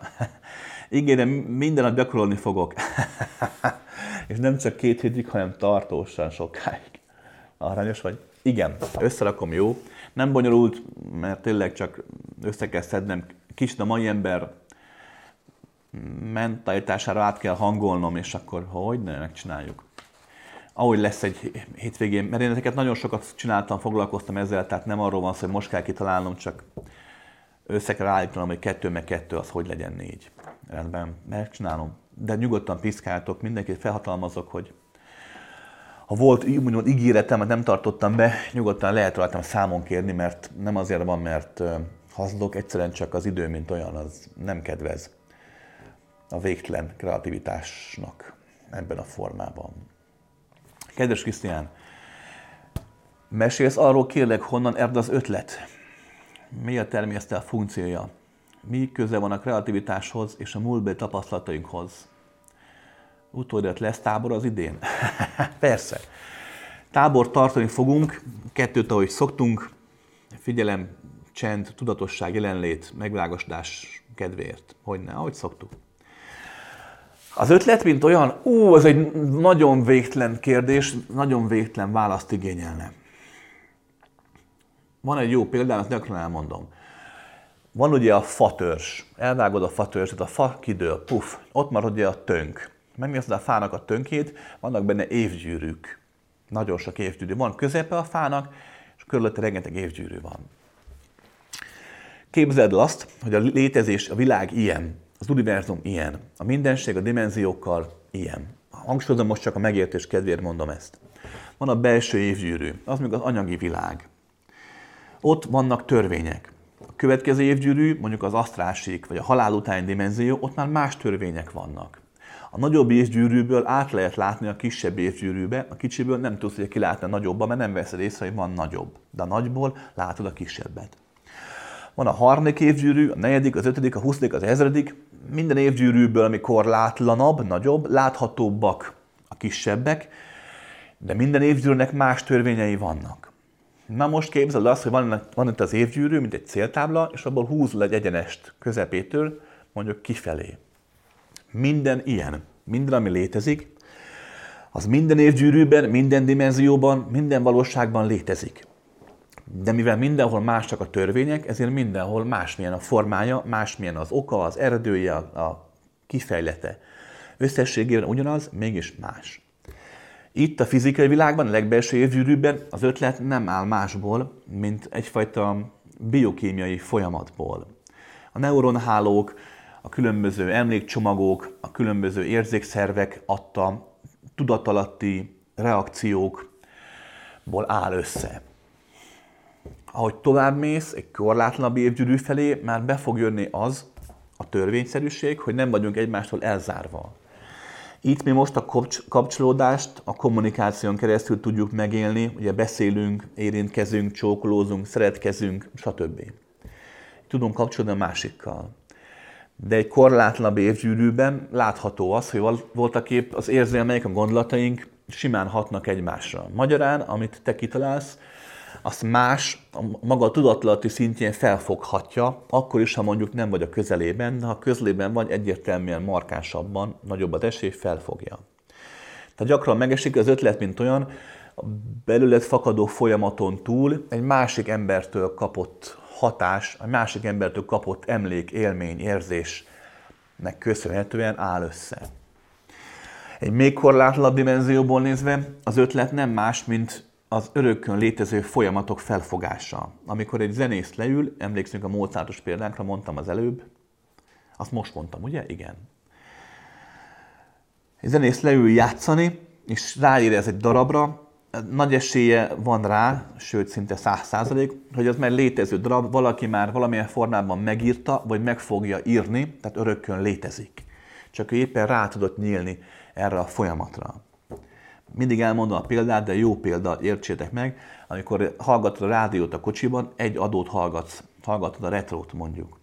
Attól még az összes többi rádióadás ott van, mert mindegyik szól, csak nem hallod. Az ötlet létrejötte, az nem más, mint hogy rá tudtad csavarni a rádió tekerőnek a gombját, és meghallasz egy adást. Ott az ötlet, puf, és így tovább. Van még nagyjából kb. 1000 oka annak az ötlet, hogyan jön létre. Mindig korlátlanabb évgyűrű, korlátlanabb dimenzió felé haladunk, mindig más. Több tudnék róla mondani, oké? Csak azért mondtam le ezt ilyen körülményes és ilyen hosszan, hogy amit most elmondtam, az nem egy nagy vasszizdász, nagyon sok ember ezekkel tisztában van. Nem az a lényeg, amit tudsz, hanem az, amit nem. Tehát, ha fölfogod ezt, hogy korlátlanabb dimenziók végtelensége van, akkor ha rájössz valamire, akkor az teljesen egyértelmű, hogy csak adott dimenzióban, a jelen pillanatban felfogható valóságodban érvényes. Mert elengedni azt, amit tudsz. Ne tagadd meg, meg ne kételkedj benne, csak ne foglalkozz vele. Hagyd, hogy újabb és újabb és újabb korlátlan valóságokat láthassát, ha fejlődni akarsz. És ehhez nem kell mester vagy tanító, vagy szent könyv, nem kellnek rituálék. Tök jó, ha vannak, segíthetik a folyamatot, de nincs rá szükség. Egyetlen dolog kell hozzá, te kell lesz. Mert a minden más adott. Oké? Okay? Kedves Krisztián, úgy értesültem, hogy a közeljövőben nem várható előadás a létezik ikerláng lélektárs és igaz szerelem témában. Pedig téged hallgatva szinte már végleg sikerült kinőnöm a témát. Arra jutottam, hogy a végtelenség okán létezhet is, meg nem is. Lehet egy is és végtelen számú igazi is. Hogy a forma, a megtestesülő személy nem számít, hanem a saját megélésem. Jó meglátás. Jó meglátás is. Csak hogy társak vannak mellettünk az életben. Így van. Akik hosszabb, rövidebb időre elkísérnek minket. Mégis van egy férfi, akivel fizikai kapcsolatom nem sok volt, de szellemi értelemben mégis talán a legjelentősebb ember az életemben. Elengedtem már, nem vagyunk semmilyen kapcsolatban. De ritkán újra meg újra eszembe jut. Ilyenkor mély érzelmek és fájdalom tör rám. Nem értem, hogy csaphatott be az intuícióm. Annyira erősen éreztem, hogy ő a leendő gyerekeim apja. Mit kezdhetek ezzel az érzéssel, amikor rám tör? És mi a helyzet azzal, hogy például Jézus és Mária Magdolnát ikerlángnak kinevezték?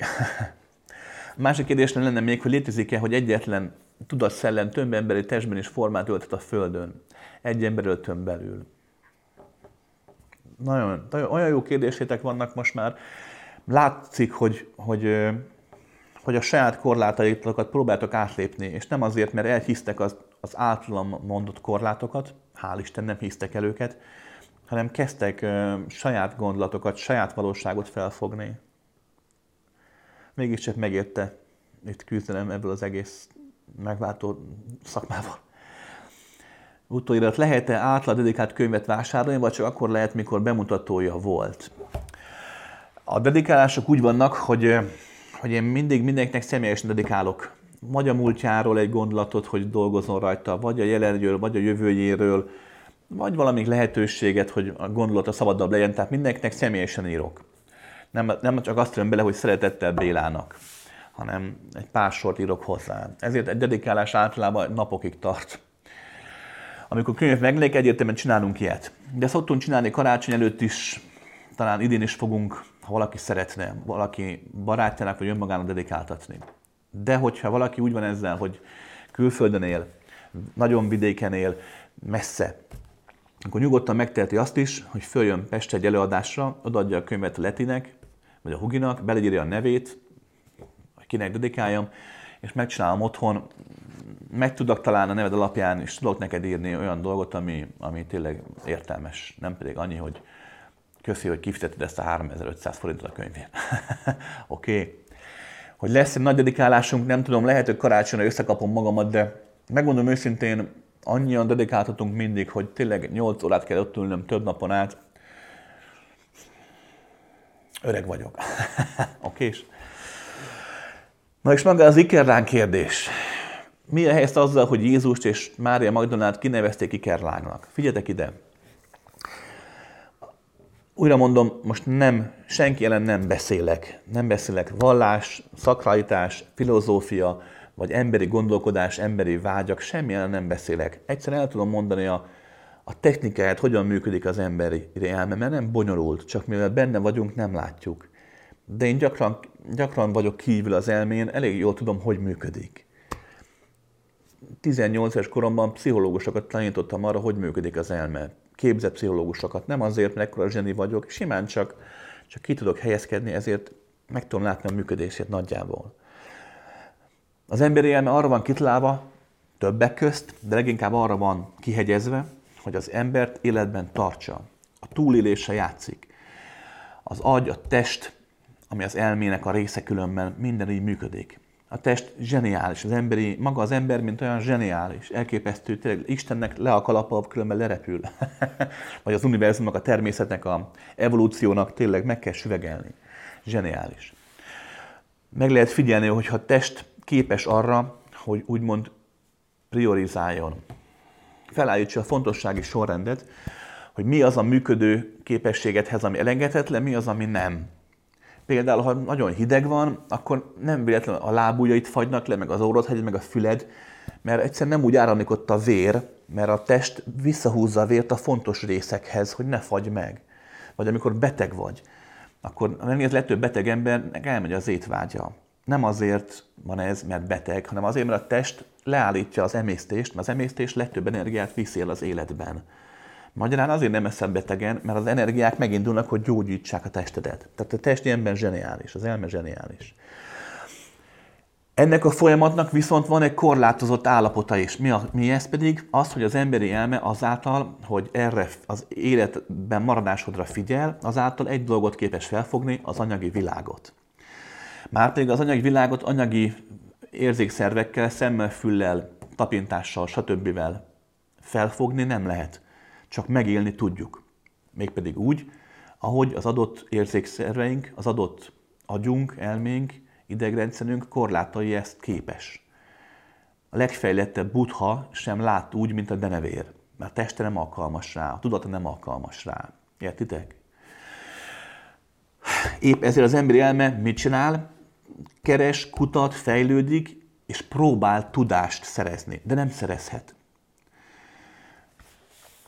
Vannak exakt tudományok, vannak kézzel fogható, pragmatikus tudományok, de egyik sem az. Talán még a gyakorlatias, az eklatáns dolgok, azok talán valahol még közel állnak a tudáshoz. De összességében az ember nem csinál más, mint hogy rendszereket állít föl, feltételez, mindent megmagyaráz. Nézd meg, hogy te, mint nyugati ember, mindig elmondod, hogy az én véleményem, ez a véleményem. Mert ezt kibúvoltad a tévedés meg a butaság alól. Pedig miközben az ember a vélemény hangoztatással bizonyítja azt be, hogy csak tévedni tud és csak buta tud lenni, de ez maradjon köztünk és senki nem vegye magára. Lényeg a lényeg, hogy az elme ezt csinálja, mindig mindent megmagyaráz, mert nem tudja, nincs tudása, nem tud, csak megél, abban viszont zseniális. Épp ezért megmagyarázzuk a dolgokat, kitaláljuk. Valaki úgy magyaráz meg, hogy intellektuál módon, valaki pedig behozza a tapasztalást is. Tehát leülök, meditálok, és látom a fényt. És már meg is magyaráztam, és azért volt, mert érzem, ahogy itt az angyal átszállt, itt érzem így az energiát is. És tényleg kiráz a hideg, hú, hát persze láttam a filmet, olvastam a könyvekben, itt tényleg átszállt valami entitás, és már meg is magyarázom, és ennyi. Értedek, amire próbálok kiukadni? Arra próbálok kiukadni, hogy a tapasztalat, mint olyan, csak önmagában valós. Mikor már értelmezed, mikor már levonod a tanulságát, mikor már felfogod, hogy mit tapasztalsz, az már csak magyarázat. Ez nem azt jelenti, hogy feltétlenül tévedés. Csak azt jelenti, hogy nem tudhatjuk biztosan, hogy igaz-e. Okés? Az emberi életben a legfontosabb dolgok ugye mi? A túlélés, illetve a szaporodás, ergo a párkapcsolat, mint olyan. Ebben van a legtöbb magyarázkodás. Hiszen egy párkapcsolatban állandóan szembesülünk azzal, akik vagyunk, akit letagadunk magunk elől, mert a másik szemében látjuk. Állandóan szembesülünk azzal, akik talán nem vagyunk, de mások minket ilyennek látnak. Szembesülünk a szerepeinkkel, és még rengeteg más dologgal. A párkapcsolat, mint olyan, mivel nem csak rólad, hanem másik emberről is szól, egy impossible mission. Nem lehet úgy létrehozni, ahogy gondoljuk, folyamatos változást igényel. A párkapcsolat olyan, mint minden a létezésben. Egyfelől végtelen, tehát nincs, másfelől meg folyamatosan áramlik, változtatja a korlátait.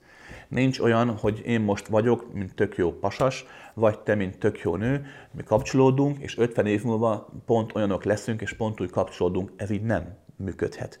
Te is változol, én is változok, a kapcsolatnak is változnia kell. Legtöbb ember erre nem képes, ezért a párkapcsolat téren sikertelen. Szokták mondogatni, hogy a párkapcsolatoknak az 50%-a a szakítással végződik, a házasságok 50%-a szakítással végződik. Ez nem igaz. Ha neked most nincs párkapcsolatod, de valaha volt, akkor neked a párkapcsolatok 100%-a végződik szakítással. Ha neked most van párkapcsolatod, és valaha volt egy csomó, akkor a kapcsolatok mondjuk 90%-a végzett neked szakítással, vagy 80%. Tehát a matematika az nem mindig a számok törvénye. Oké? Tehát mindig mindenki magyaráz. És mi a párkapcsolat a legfontosabb az életünkben, és legsikertelenebb is, mert hát gondolj bele, a legtöbb ember saját magát sem képes irányítani, és saját magát sem képes úgy megélni, ahogy szeretné, akkor egy másik embert fog sikerülni, egy másik embert majd tudsz befolyásolni. Hát egy önálló egyént, aki egy plusz energiaforrás az életedben, szabad akarattal, hát esélytelen. Épp ezért, mivel ez nem sikerül, épp ezért erre van legtöbb magyarázat. Hogy azért nem sikerül, mert disznók a férfiak, azért nem sikerül, mert minden nő kurva, és csak a pénzért vannak. Azért nem sikerül, mert minden nő túlságosan prűd és keresztény. Azért nem sikerül, mert minden férfi igazából csak magával foglalkozik, nem akarnak már gyereket, mert azért nem sikerül, mert szingliség a divat, azért nem sikerül, mindig vannak okok. És egyik ilyen ok, a spirituális embereknek egy klasszikus mencsvára, ez az ikerláng egység, lélektárs történet. Oké. Tehát azért van az, hogy Jézus Mária Magdolnának ikerlánynak kinevezték, mert megpróbálták megmagyarázni a dolgot. És ha valaki odafigyelt arra, mondtam az előbb, akkor nem fogja dühösen kikapcsolni a felvételt, mert nem azt mondtam, hogy nincs ikerláng. Nem azt mondtam, hogy Jézus meg Mária Magdolna nem ikerlánya volt egymásnak. Csak azt mondom, hogy nem lehet tudni. Rendben. Ezért van kitalálva az élet, mert az élet biztos. Mert ha megsimogat valaki és jól esik, az tuti, hogy jól esik. Valaki megüt és fáj, az tuti, hogy fáj. Ha éhes vagyok, akkor éhes vagyok. Ha vízbe merülök, akkor vízbe merülök bele. És mert nem vagyok hal, azért fejemet fönntartom. Rendben. Ha így nézed meg a mindenséget, akkor fogod látni a valóságát a dolgoknak, mégpedig onnan fogod tudni, mi a valóság, hogy képes vagy nem valóságnak felfogni. Értitek? A tudás az mindig egyenlő a nem tudással. Külön-külön nincs a kettő. Rendben. Tudom, ez nehéz megérteni elmével, de mindenkit kérek, hogy ne higgy el, amit mondok, meg ne a szavaimon rágódjon, gondolkodjon, vagy rugózzon, ne tagadd és ne fogadd el, hanem úgy hagyd, hogy megadják a saját magad megélését, ami már tiéd lesz, és ha ez bekövetkezik, akkor azt mindig engedd el, mert ami van, az már nem a végtelen, az már nem az, tudjátok.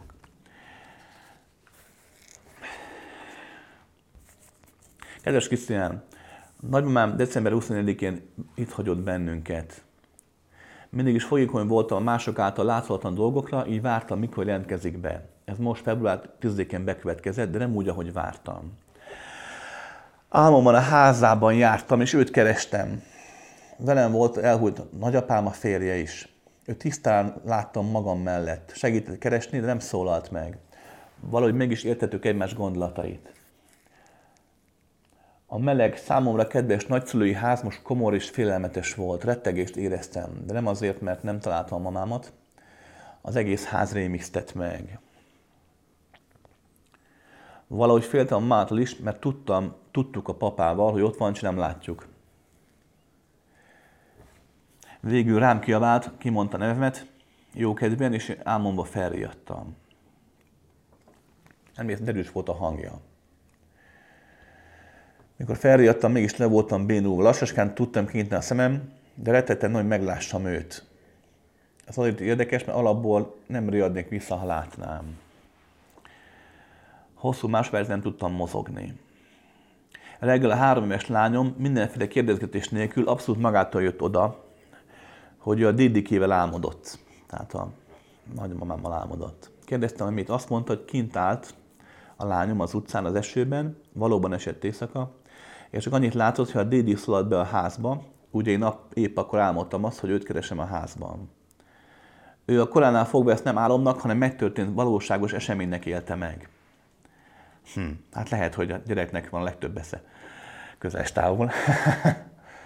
Mi történhetett, mit láthattunk, hogyan álmodhattunk, ennyire hasonlót?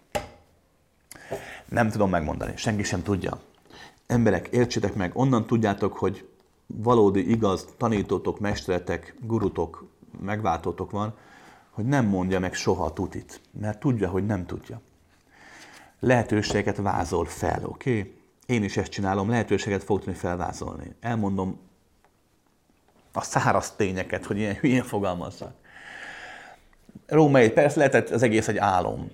Az álom összetett folyamat. Azért tudottok közöset álmodni, mert az álomnak van egy olyan jellegű frekvenciája is, ami ami megegyező. Tehát hiában álmodsz te, meg egy másik ember, aki különbözőek vagytok, te meg a gyermeketek ugye nappal teljesen más frekvencián rezegtek. Az álmotokban van egy hasonló frekvencia, ez okozhat kötődést, mint egy hidat, képzeld el úgy, és a hídon keresztül mehetnek az infók. Ez nem lehetetlen.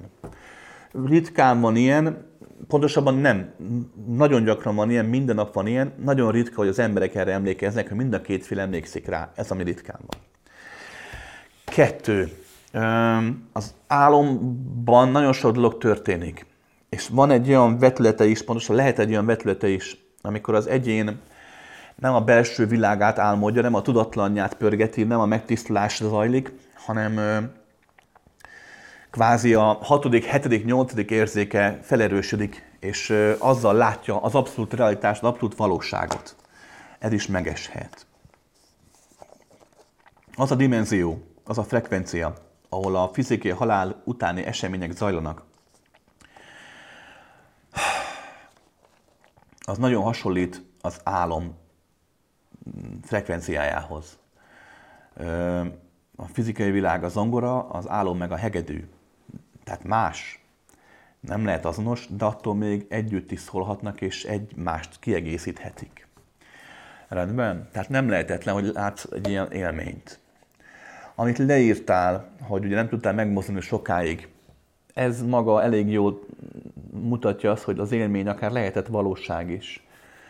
Ugyanis, hogyha valaki tudatos álmodást él meg, vagy találkozik álmában egy halottal, akkor gyakran a visszatérés folyamata megcsúszik. Itt nem arról van szó, tudod, alvásparalízis. Tehát nem arról van szó, hogy ott ül a démon a melkasodon, mikor reggel fölkelt, és nem tudsz megbozni, és érzed a nyomást. Nem arról van szó, mondjuk, hogy még a nagyomád fogta a kezed, és azért nem találtál vissza. Maga az ébredés szakasza elcsúszik. Amikor az ember alszik, vagy csak a teste úgymond van, tehát testkilépés, fogalmazunk így, akkor az emberi agy egyfajta idegmérget fecskendez a testbe. Egyfajta idegmérget. Ezt azért teszi, mert az emberi élme számára az álom és a fizikai valóság egyformán valóságos. Álmodban azt álmodod, hogy megtámad egy kutya, akkor annyira valóságos testednek, hogy fölkapod a kezedet. Vagy elugrasz. Most gondolj bele, mert rég kihalt volna a faj, az emberi faj ősei ott alsznak a faágon, és akkor minden nap lepotyogott volna a törzsnek a fele a faágról, mert hálában támad a kígyó, azt leesik, érted? Ez lebírnul a test. Nem szerencsés, és nem is mindig sikerül, lásd az alvajárás. Tehát itt vannak finos verziók, de az alap ez. Magyarán, mikor valaki felébred, normál esetben, amikor fölkelsz, akkor az ébredés, a tudatosodás és az ébredés folyamata, a test újra működőképessé válása egy frekvenciában van, együtt mozog. De néha ez elcsúszik. Amikor valaki ilyen többdimenziós élményt él meg, akkor gyakran van ilyen elcsúszás. De ez sem mindig van így. Nem olyan rég megéltem egy ilyen testkilépésemkor egy ilyen halottal való találkozást, és mivel erőszakos volt a vége, tehát erővel lökött ki a maga dimenziójából, így fölébredtem, szóval szerint felpattantam az ágyból. Tehát tényleg, mint emlékszünk a Dracula Lugasi Bélára, így fölállt így a koposóból, szinte majdnem ilyen szinten pattantam fel az ágyból. De általában, amit te mondasz, az szokott bekövetkezni. Plusz a kommunikáció. Nagyon sokan, akik halottakkal beszélgetnek, vagy álmukban találkoznak és beszélgetnek a meghalt nagymamával. Onnan lehet tudni, hogy igazából ez csak egy álom, csak egy elképzelés, mert a halottal, a tudatnak azon vetületével nem lehet fizikai szavakkal beszélgetni. Lehetséges. Ha valaki meghal, majd meg arra döbbenni, hogy érti a túlvilág lelkeket, mert mindenki beszél magyarul. A magyar ugye világnyelv. De nem. Egyfajta gondolati, érzelmi kommunikáció zajlik akkor, amikor valaki meghal.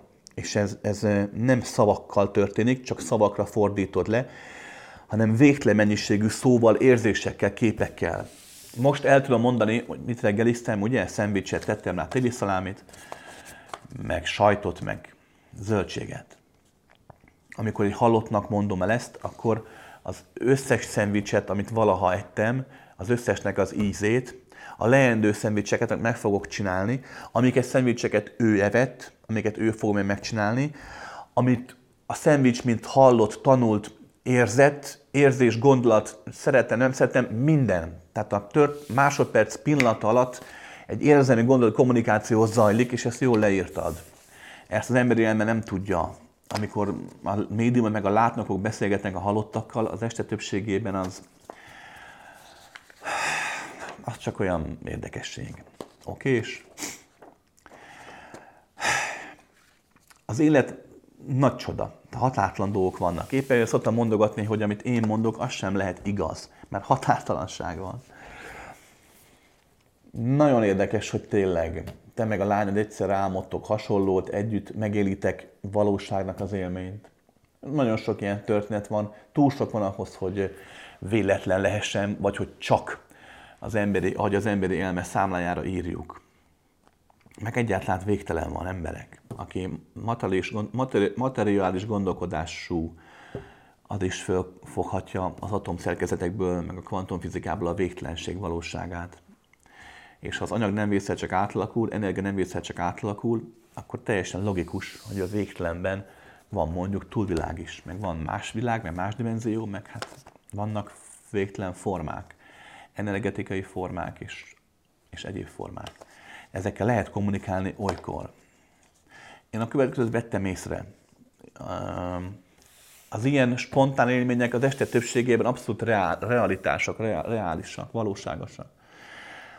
Amikor valaki hivatásszerű médium, meg hivatásszerűen beszélget halottakkal, ott szokott lenni probléma. Nem azért, mert csaló, vagy kókler, vagy mert szándékosan be akarna csapni. Persze, ilyen is van. Inkább azért, mert egyszerűen az emberi létezés, az emberi élet, az emberi test nem arra van kitalálva, hogy más dimenziókra figyelj vele. Megvan a kapcsolódás, hát végtelen vagy. A testeden túl ilyen különböző és speciális hullámok is vagy, amelyek olyan dimenziókban is vannak. Emlékszünk? Évgyűrűk, pont a közepén, anyagi világ, egyenes, az vagy te. Minden dimenzióban ott vagy, más formában. Magyarán te, aki te vagy, meg aki a lányod, aki vagy, az abban a dimenzióban is valóságos, ahol a nagymamát fókuszál, mert ott is ott van. Tehát abszolút nem lehetetlen ilyen szinten a kommunikáció, de amikor valaki azt mondja, hogy ő bármikor csacsorászik mindenféle halottal, azt azért kezeljük egyfajta távolságtartással, mert nem erre vagyunk kitalálva. Újra mondom, nem minden látnók médium csaló. Jaj, dehogy. Ismerek én is olyat, aki abszolút át tud lényegülni. Hát én is, amikor percenként más valóságot tudok látni, ha akarom, ha nem. De az nekem például nem megy, hogy amikor akarom, akkor bármikor rá tudok hangolódni. Nincs ilyen. Lehet, hogy valakinek van. De az ilyen spontán élmények azok általában frankók. Kedves Krisztián, a kutya, ha meghal, a másik dimenzióban ugyanúgy ül és várja a gazdit, és fél egyedül, vagy érte is jönnek a segítő kutyák, aki tovább sem vitik ezen a folyamaton. De édes vagy. Vagy ő mentás, és itt van még, csak mi nem érezzük ezt? Tudom, beszélt az állatokról már egyszer bővebben, de azért ez az átmenet még igazán nem tiszta előttem. Utóirat, miért alsznak a villanyégők, ha valaki meg fog halni? Tudunk segíteni állatnak, embernek az utolsó szakaszukban, haláluk előtt? Ha kapunk képeket álmunkban, vagy egyéb körülmények jelzik, hogy valaki meg fog halni, tehetünk érte bármit? Van valakinek erre hatalma, vagy ez tilos? Emberek, a saját tapasztalatot tudom elmondani, tudjátok, ne vegyétek készpénznek. Bár elég sokat figyeltem ezt a folyamatot, de a szavaim miatt nem tudom átadni a valóságot.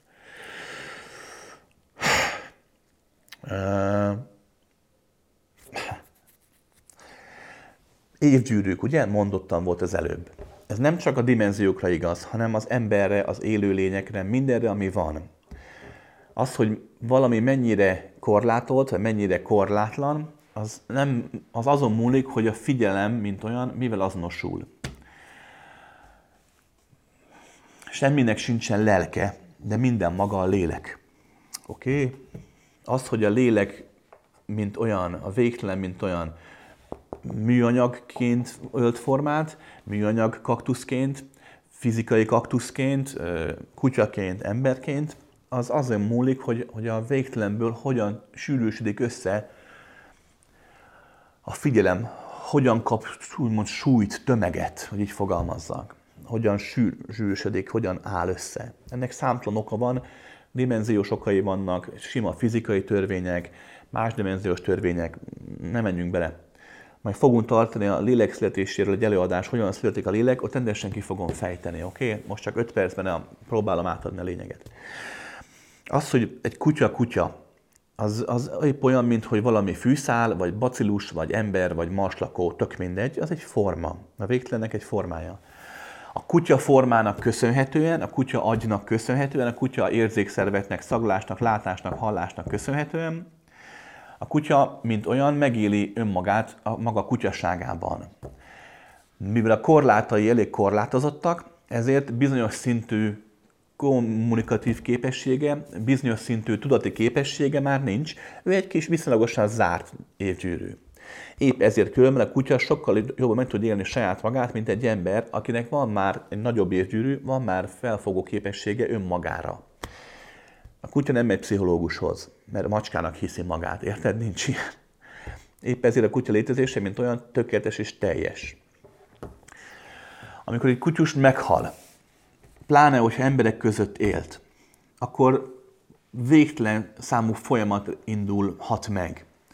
Igen, és könnyen lehetséges, hogy annyira erőteljes volt a kapcsolata mondjuk veled, hogy önmagát önmagaként éli meg. Ugye a formák, mondtam, oldódniuk kell, de ha valamiért elég intenzív az az állapot, amiben a kutya buksi, tehát már egyén, buksiként élte önmagát, tehát nem csak azt élte meg, hogy ő kutya, a szagokat látja színekként, a kutyák marha jól látják a szagokat, érdekesen látnak, meg hogy tényleg rohan a mezőn és egy a mezővel, hanem megélt egyfajta egyéniséget is azáltal, hogy melletted volt, veled volt, és ugye átragadnak egymással a dolgok a kutya meg a gazdája között. Látható, hogy pár év után a kutya meg a gazdája hasonlít egymásra, külsőleg is szoktak hasonlítani. Akkor nem lehetetlen, hogy marad egyfajta egység, magában buksi megmarad neked, és mivel a halál után az idő máshogy telik, buksi nem vár még 50 évet, hogy te meghaj, hanem azonnal megéli a te halálodat 50 év múlva. Ami neked 50 év, neki azonnali. Ez mindenkinek így van külön halálában, nem csak a kutyáknak. De összességében a folyamat a következő, pont olyan, mint embereknél, mint a füveknél, mint bárhol a világon, marslakóknál, angyaloknál, Istennél, mindennél, hogy a forma oldódik, változni kell.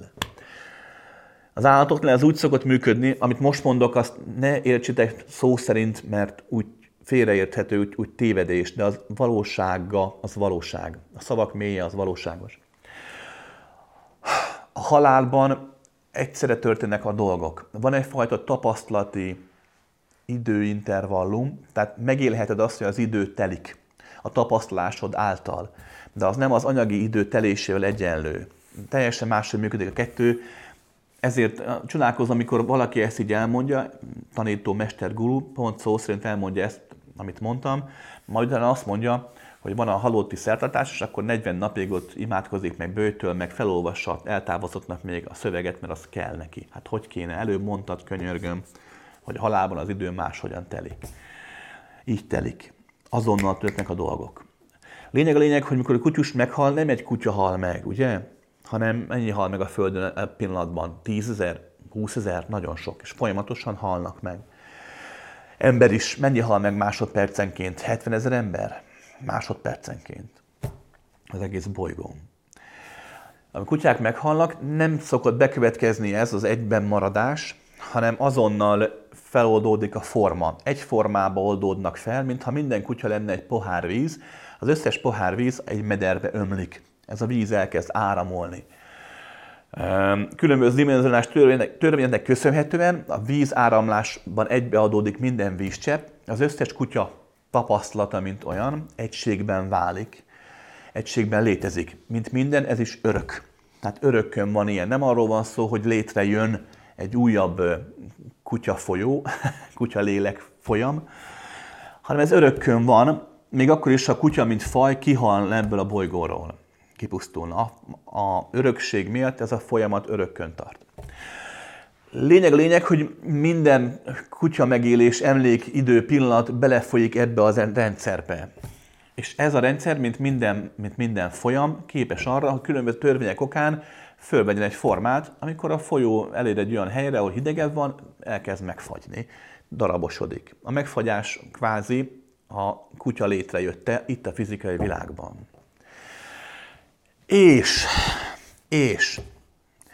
ez a folyam, úgymond most, amit mondok most a szavak miatt torz, de igaz, ez a folyam elkezd dagadni, és elérje egy bizonyos nagyságot, bizonyos összetettséget, akkor már képes arra, hogy kilépjen a medréből. Egy nagyobb mederbe, nagyobb évgyűrű rendszerré válik, és olyan összetettségre is képes mondjuk már megnyilvánulni, hogy már mondjuk egy okosabb kutya lesz belőle, hogy így fogalmazzak, tudatosabb kutya. Aztán meg esetlegesen ez az egész folyam abból a mederből is kilép, és úgymond itt a Földön az evolúció léptékeivel, más dimenzióban a maga mederből kilépő léptékeivel pedig úgymond egy másik, komplexebb fajként tud megnyilvánulni nem csak más dimenzióban, a fizikai világban is. Ez annak a tanításnak az igazsága, hogy meghalsz, és akkor megszületsz mondjuk patkányként, vagy meghalsz nyúlként, és akkor a mákodban, akkor rókaként születsz újra. Maga ez a tanítás csacskaság, de az igazság, az elve az nagyjából ez. Okés.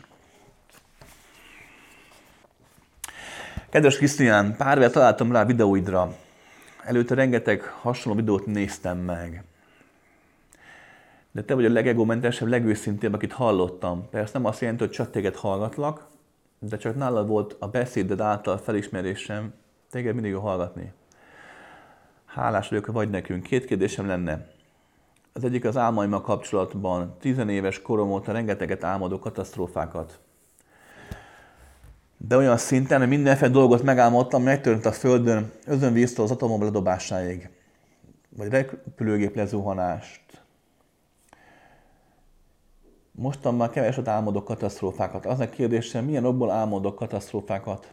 Talán régen a múltamból, vagy van köze a mostani életemhez is? A másik kérdésem szintén ide tartozik. Álmommal repülök 10 éves korom óta, minden eszköz nélkül, csak az akaratommal. De nem tudok sokáig fennmaradni, hiába akarok. Ebben a fizikai életemben sosem repültem, de mégis annyira vágyom a repülésre, mert hétlen jó érzés. Hallottam olyat is, hogy az ilyen repüléses álmok jelentése az elnyomott vágyak. Nagyon köszönöm a válaszolsz. Nagyon szívesen, ne viccelj. Kezdjük az elején. Nem azért vagyok hiteles, mert egómentes vagyok, vagy mert őszinte vagyok, vagy legegómentesebb, vagy legőszintébb. Azért vagyok hiteles a számodra, mert a számodra az vagyok. Nagyon fontos megérteni ezt a következőt. Mind máshogy fogjuk fel a világot.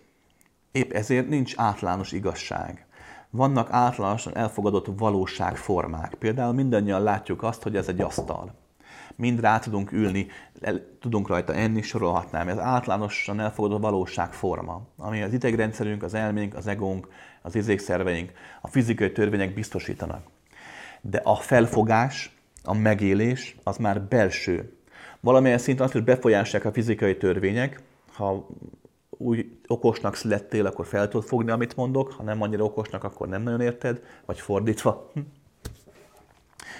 Tehát nem arról van szó, hogy aki hiteles mester neked, vagy hiteles mester másnak, az azért van, mert az hiteles, nem. Hanem azért van, mert a rezgésetek hasonló, a felfogásotok hasonló, a korlátaitok valamilyen szinten hasonlók. Mind emberi korlátok, mind nem emberi korlátok. A korlátok nem rosszak, különben csak folyamatok. Tehát ezért, oké? Ez fontos, hogy tudd, mert nincs arról szó, hogy valaki, egy tanító, egy mester, egy guru, egy akárki olyan dolgot képvisel, hogy csak akkor tanulhatod te is azt meg, csak akkor élheted te is azt meg, hogyha a lábanyomát is megcsókolod. Jaj, dehogy. Rendben. Miért álmodsz katasztrófákat? Dúsztom nincs. Nem tudom. Az álomban rengeteg dolog történik. Mondottam volt az előbb is. Amikor az egód, az elméd kicsit begyengül, álmodban, ha nem is gyengül, de egy másfajta vetületeit éled, mint a fizikai életben, akkor az érzékeid más területen meg jobban rányílnak. Hogy miért pont a katasztrófákra nyílnak rá, nem lehet tudni. Lehet, hogy tényleg azért, mert tapasztalat a múltból, lehet elfojtott emlékek, elfojtott élmények, félelmek, traumák, nem lehet tudni. Úgy vettem észre, hogy gyakran van véletlen. Amikor simán csak van a frekvencia, és te pont akkor vagy pont azon a helyen. Most voltunk nyaralni csapatostul, és nyaralni is, és valaki első nap belelépett egy sűnbe a tengerparton, tengeri sűnbe. Tényleg oka volt, hogy miért pont ő lépett bele, miért pont ott volt a tengeri sűn, jaj, dehogy. Volt egy esemény, volt egy helyzet, voltak frekvenciák, mi mentünk be a tengerbe mindannyian, és pont úgy összeállt, hogy ő lépett bele. Nem azért, mert ez volt a sorsa. De teljesen egyértelmű, hogy azért volt pont ott ő, mert valami pont úgy alakult, és valami pont neki, pont. Rendben. Az pedig, hogy repülsz álmodba, az nem az elfojtott vágyak, nem. Pont, hogy aki repülni tud álmában, az a felszabadultságát éli meg. Bár az álomszótár, mint olyan csacskaság, mindenkinek saját maga nyelve van, a tudattalanja, az egyéb más dimenziós ényei kialakítanak egyfajta kódot, hogy így fogalmazza. De inkább azt vettem észre, hogy aki repül álmában, az nem az elfojtottságát éli meg álmában, pont azt, hogy megéli az életben is valamilyen szinten önmagát. Ezért repülsz álmodban, mert amit te is írtál, hogy itt a Földön a gravitáció, mint olyan, az minden dimenzióban létezik, csak itt a Földön ennyire, hogy fogalmazok, hogy ennyire masszív és merev. Aki bizonyos intelligencia hányados fölött van, és vagy nyitottabb elmével gondolkodik, és vagy ezen túl még él egyfajta lelkiséget is, az kivétel nélkül, kultúrától, nemtől, vallástól függetlenül érzi azt, hogy mintha be lenne ide zárva, és vágyik a csillagokba, vágyik a repülésre. Hogyne.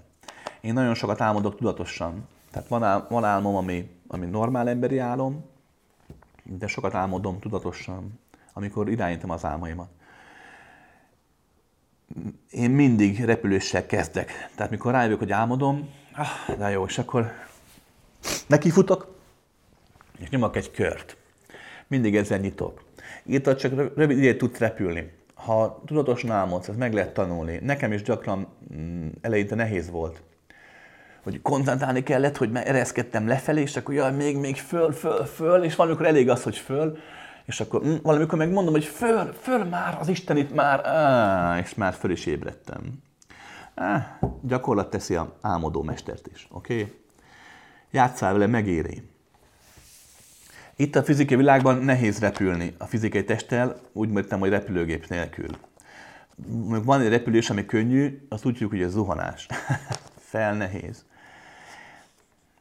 Én nekem voltak ilyen levitációs tapasztalataim, de abszolút spontánok voltak, és nem volt repülés, inkább csak ilyen éreztem, megemelkedtem meg. Akik látták, azok látták, hogy a testem nincs a földön, de megmondom, hogy őszintén nem tudok repülni én se, de én is szeretnék.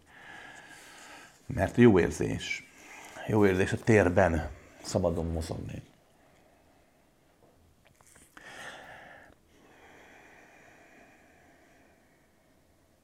Kedves Krisztián, köszönöm a tudatos halálkurzust, elképesztő érzéseket és tágulást tapasztaltam. Ami után őt megosztom vele, felébredtem arra, hogy semmi értelme létezésnek. Nem csak kis személyes vonatkozásban, hanem a végtelen szempontjából sincs. Korlátlanodunk, rágolunk, egy nagyobb játszótéren játszunk, végül mindenhatóvá válva az egész kezdődik előről. Ezek a gondolatok leptek meg, teljes káosz, minden rádiódó szólt egyszerre. Tudsz utat mutatni? Az emberi elme ilyen reakcióit csak figyeljem? Így van, aztán meg ne is figyeld, csak hagyjad. Persze. Emberek, Az ember számára az a valóság, amire figyelni tud. Az ember figyelme irányíthatatlan alapból. Próbáld ki, teszteld le. Szedd össze a barátaidat, 10 embert, akik mindenféle emberek, és üljetek le közösen megnézni azt az előadásnak az első 1 órát, másfél óráját. Aztán állítsd le, és kérdezd meg az embereket, mind más fog mondani. Egyiknek az élmény, amit jelentettem, az, hogy tetszett. Másnak az, hogy nem tetszett. Harmadik szerint hazudok. Negyedik szerint fölöslegesen beszélek sokat. Ötödik szerint miért nem beszélek többet, miért nem fejtem ki. Tehát ugyanaz a külső élmény, belső élményt, tapasztalatélményt mást ad. Azért, mert mindenki máshogy tudja megélni az alapfigyelmét. Ez a köszönhető a testének, az egójának, az elméjének, az érzékszerveinek, sok mindennek, múltjának, nagyon sok mindennek. Tehát nem az a lényeg, hogy figyeld. A figyelemgyakorlás csak azért van, hogy ezt a fajta figyelmet készhez kapd. Mert egy tudatos ember meg tud nézni úgy, mondjuk egy felvételt, hogy nem okoz neki semmilyen élményt, se jót, se rosszat. Mert képes objektív lenni. Például itt van mondjuk az LGT zenekar. Én sosem voltam LGT-s, nekem sosem tetszett az LGT-nek a zenéje. Van egy-két jó számunk, amit szerettem, de sosem tetszett. Ennek ellenére egy másodpercig nem gondoltam azt, hogy az LGT rossz. Mi több. Hát objektív vagyok, az LGT-ben lévő zenészek zsenik, hát le a kalappal mindegyik előtt. Hát elképesztő, nagy tudásúak. Hát sosem tudnék úgy zenélni. Hát egyértelmű. Értitek? Tehát a tudatos ember a figyelme miatt elkülöníti azt, hogy mi az, amit megél, és mi az, amit meg úgymond tud. Bármilyen problémád van, mondjuk ilyen, amit te is leírtál, akár ilyen spirituális problémád, egyszerűen csak a figyelmedet éld meg, figyeld a dolgot, de aztán a figyelmet is engedd el, és akkor a megélések megadják a valóságot. És a figyelmet azért kell gyakorolni, hogy amikor van egy ilyen helyzet, mondjuk a példádnál, hogy minden rádióadó szól egyszerre, és nagy a káosz, és nem tudod, hogy ki vagy, meg mi vagy, akkor megtehesd azt, hogy szándékosan figyelj valamire. Az emberek nagyon sokszor kérdezi tőlem, hogy lehet megszabadulni a haragtól, a féltékenységtől, a gyűlölködéstől, hogy lehet megszabadulni a lelkés elfurdulástól, vagy éppen a szédüléstől, tériszonytól, függőségtől, cigarettától. Mindenre egy a válasz, csak ezt nem mondhatom, mert az emberek megunják, illetve hát mert nem értik. A figyelem. Hogy fogod és megtanulsz másra figyelni. Ugye? Amikor éhes vagy, de diétázni akarsz, vagy éhes vagy, de böjtölni akarsz, akkor nem az ételre figyelsz, nem az éhségre figyelsz, hanem közé. És akkor rájössz arra, hogy erősebb vagy, mint az étel. Oké? Kedves Krisztián, gyakorló buddhista közösség tagja vagyok. Gyakran előfordul, azonban a kétségem támadnak egy-egy tanítás közben után. Ezért folyamatosan új utakat keresgélek. Miközben azt látom, hogy azok a szanghatársaim, akik nem kételkednek, csak szorgalmasan gyakorolnak, csodálatos megélésekről számolnak be. Azt szeretném kérdezni, hogyan tudnám ezeket a korlátokat leküzdeni, amiket gondolom az egóm állít elém. Egész gyerekkoron azt hallgattam a matek fizika szakos tanár édesanyámtól, hogy a tanulás legfontosabb az életben. Az élet furcsa finta, és szegény anyukám már demes lett, és lassan már nevét sem tudja. Köszönöm szépen, a választ kap a kérdésemre. Választ nem fog tudni adni, csak utakat tudok mutatni, oké? Római 1. Ugye kétségeit támadnak, ezért új utakat keresel, akiknek meg nem kételkednek, nekik meg nagy csodás megélésekről számolnak be. Ebben 2 valóság lehetséges. Az első, ez a valószínűbb, az a következő. Aki hisz valamiben, buddhistában, buddhában, kereszténység, Krisztusban, Szűzmáriában, Taóban, Zenben, aki követ egy mestert, egy tanítót, egy gurut, vagy éppen a tudományban hisz. Mert azt mondjam, nem kell hinni, hát hogy ne kéne.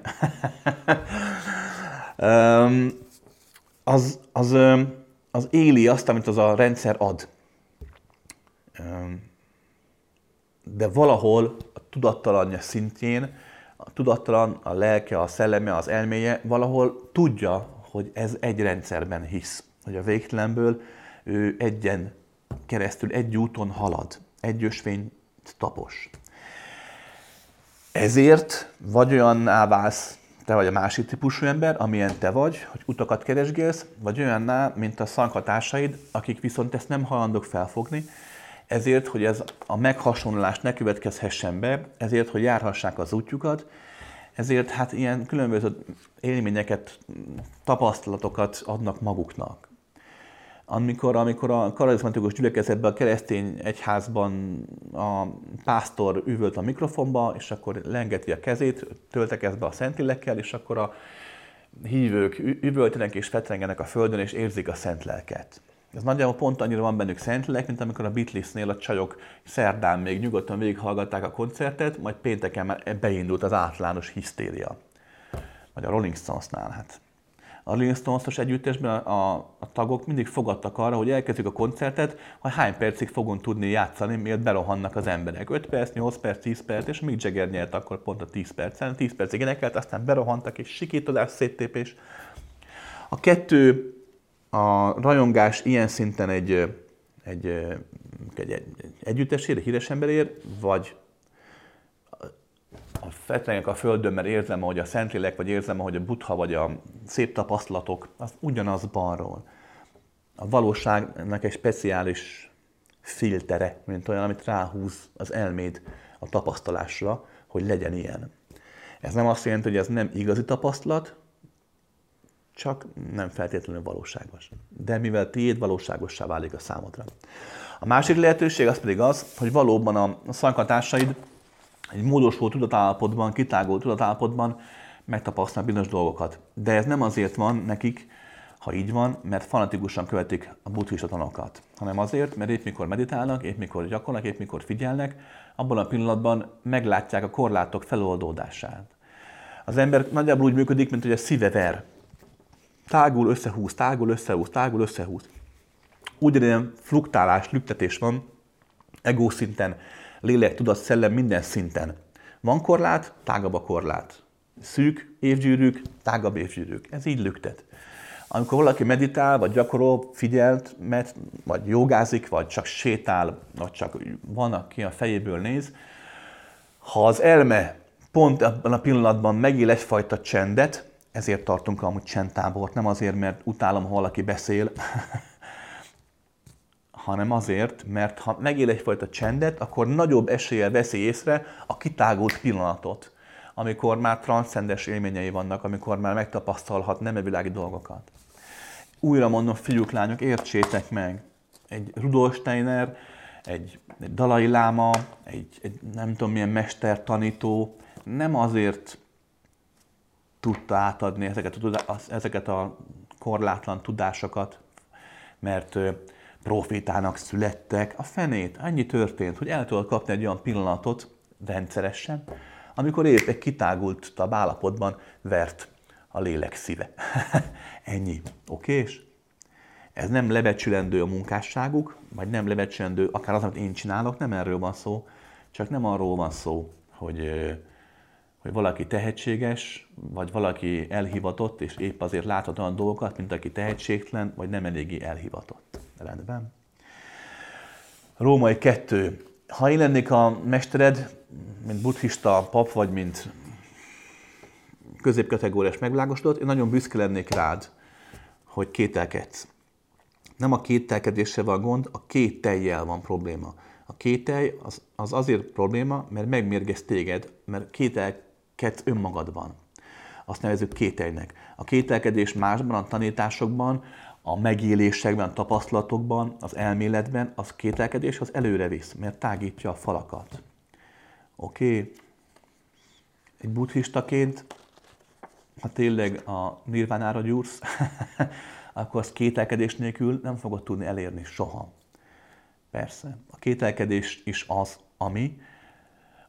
amit le kell majd egyszer vetni, el kell tudni engedni. De a kételkedés messzebbre mutat, mint sem a vak birka hit. Jól csinálod, már rám hallgatsz, de kérdezd meg erről a mestert, a tanítót, vagy akihez jársz különféle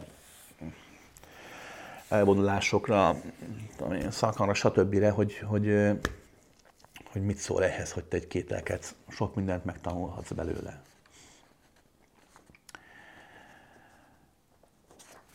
Jó, beszéltünk. Kedves Krisztián, a könnyek mit célt szolgálnak, és miért van az, hogy valódi tapasztalatot élek át, azt onnan tudom, hogy a valódi, hogy megállíthatatlanul erednek a könnyek, pedig nem vagyok sírós. Ez azóta foglalkoztat, hogy vele éltem át ennek a valódiságát, amikor fogtad a kezem, és szemembe kellett néznem. Igen, Mozart gyakorlat, igen. És gondolkodtam, hogy jaj, most mit kellene tapasztaljak. És akkor hogy bevillant egy kép, egy illat, és hogy az, hogy mindaz, amit gondoltam, valódi volt, és eredtek a könnyeim. Aztán egy óra kellett megnyugodjak, fantasztikus, univerzális élmény volt. Maga a könyv, most hagyjuk ki a fiziológiát, tényleg biológia 8. osztály után olvas azt neten bárhol, hogy miért könnyezik az emberi szem. Nézzük a energetikai, lelki-szellemi részét, egyáltalán nézzük meg a miértet, mert ugye a tudomány el tudja mondani azt, hogy hogyan történik, de hogy miért történik így, hogy miért pont így alakult ki az emberi szem, az már ugye a harmadik miértnél a legtöbb intelligens tudós feladja. A nem intelligensek azok még beszélnek az 5. miértig. Hogy aztán lehülyéznek téged, hogy nem érted, amit mondanak. Pedig hát a tudománynak is mindenek van határa. Egy korlátlanabb, hatátlanabb, szélesebb éggyűrűvől nézve a következő történik. A létezés, mint olyan, a folyamatos változás, fejlődés, ami egy állandóságon keresztül történik. A lényeg, hogy változás-fejlődés van. A változás-fejlődés csak úgy történhet, hogy az egyén a korlátait máshogy éli meg. Vagy bővebben, vagy korlátozottabban, de máshogyan. Oké? Ami ekkora volt, ha változik, ekkor lesz, vagy ekkor lesz. Nem feltétlenül beszélek fizikai formáról, lelki, szellemi szintről. Ha megnézed, egész életed át ez történik, tanulsz, fejlődsz, növekszel, változol, és az életed vége gyakran pedig inkább már felejtesz, elengedsz, és már máshogyan változol, de változol. Amikor valaki ennek változás növekedését éli meg, tehát olyan dolgokat fog föl, amit nem tud teljesen fölfogni, mert túl nagy falat neki, mert túlságosan sok az inger, sok az energia, akkor, mikor ezt meglátja, írtad is, hogy mikor valami valóságos válik számodra, tehát valami nagyobb valóságot fogsz föl, mint korábban, de nem megy még, akkor egyfajta ilyen spirális, sokat láttam, onnan tudom, ilyen speciális spirális hullám keletkezik itt a felfogásban, itt csinál egy ilyen csavart, és megerednek a könnyek. Kvázi azért létre a könnyezés, mert egy adott pillanatban egy korlátlanabb tapasztalást él meg az egyén, ami nagyobb, mint ő. Leszámítva, amikor tényleg por, vagy tüsszentesz, vagy az is más. De amikor csak úgy egy érzelmi, gondolati élmény előhozza a könnyeket, ez ezért van. Mert nagyobb valóságot élsz meg, mint amit korábban megéltél, és ezt nagyobb valóságot még nem tudod a maga természetes könnyedségével megélni. És ezért jön ez kifelé. Nagyjából. Ez is egy oka. Több oka is lehet, de most maradjunk ennél. Van még 3 kérdésünk, és utána megyünk, jó? Kedves Krisztián, egy korábbi tudatos teremtés adáson mesélt le egy sztorit egy lányról, aki kvázi ugrodeszka volt mindig a pasiknak, miután együtt volt valakivel, az a szakítás után a férfiak mindig megházasodtak. Azt mondta, hogy jól van, ez így, neki ez a feladata. Én is így érzem magam, hogy érzelmileg egy szinten tudnak velem mellettem lenni a férfiak, és utánam mindig házasság vagy komoly kapcsolatuk lesz, de velem nem marad senki. Rengeteg önismereten vagyok túl, tudom ki vagyok, mit akarok, merre tartok, de a kapcsolata kerül a sor, szinte mindig ez történik. Miben kellene változtatnom, hogy ez ne így alakuljon végre? Vagy csak fogadj meg, ez a szuper képességem? Figyelj ide! Igen, ezt szorít én mondtam. 2. Azt nem hiszem, mondtam, hogy jól van ez így, neki ez a feladata, de azt mondtam, hogy ez nem probléma. Nincs olyan, hogy valakinek ez a feladata, miközben, de igen, vannak meghatározott feladatok is. De összességében változás lehetősége ez mindig adott és állandó. Vannak olyan dolgok, amiket könnyű megváltoztatni, van, amik nagyon nehéz, de meg lehet. Hogy neked mi a problémát, miért van ez így, amúgy elmondtad. Ezért szeretem, hogyha kérdeztek, és ezért szeretem azokat a tanítókat, mestereket, akik nem kiállnak és elmondják a napi szentenciát, hanem kérdésekre válaszolnak. Mert mikor valaki kérdez, az estek jelentős részében, mikor megfogalmazza a kérdését, röviden, meg is válaszolja magának. Rengeteg önismeretem vagyok túl, tudom ki vagyok, mit akarok, merre tartok, de ha kapcsolat kerül a sor, szinte mindig ez történik, hogy elhagynak. Hát ezért hagynak el, mert tudod, hogy ki vagy, tudod, hogy mit akarsz. Senki nem akar egy betontömbbel együtt élni. Érted, amit mondok? Mert pont az a kapcsolatnak a lényege, hogy változtok, hogy kapcsolódtok. A kapcsolódás mindig változás. Hát, hogy ami összeütközik, két biliárdgolyó mikroszinten változnak. Két tojás összetörik, ugye? Látható szinten változnak. Nem tudsz olyat mondani, amikor rendszert alkot, egy rendszert, két önálló rendszer egy rendszerré válik, ne változzon. A nagyobb amiben felválja a kisebbet. A nagyobb galaxis magából olvas csak kisebb galaxist. Mindig minden változik. A párkapcsolat pont ilyen. A párkapcsolat annyi a különbség, hogyha mind a két fél ember, igaz ember, akkor az összeolvadásukkor nem olvasztják össze egymást, hanem létrehoznak egy entitást, amit azt mondjuk, hogy ezek vagyunk mi, megőrzik azt, akik önmaguk, de közben változnak is. Hát gondolj bele, egy férfi azt élheti meg veled, mikor találkozik veled, hogy intelligens vagy, tök jól nézel ki, vonzó vagy, tudod ki vagy, mert van véleményed, vannak gondolataid, tök jó minden, majd a második, harmadik szex után azt éli meg, néhány hét hónap után, hogy az vagy, aki vagy, és kész. Hát nem találja a helyét az életedben, mert nincs helye az életedben, nincs hely, csak önmagad számára. Az vagy, aki vagyok, tudom, mi vagyok.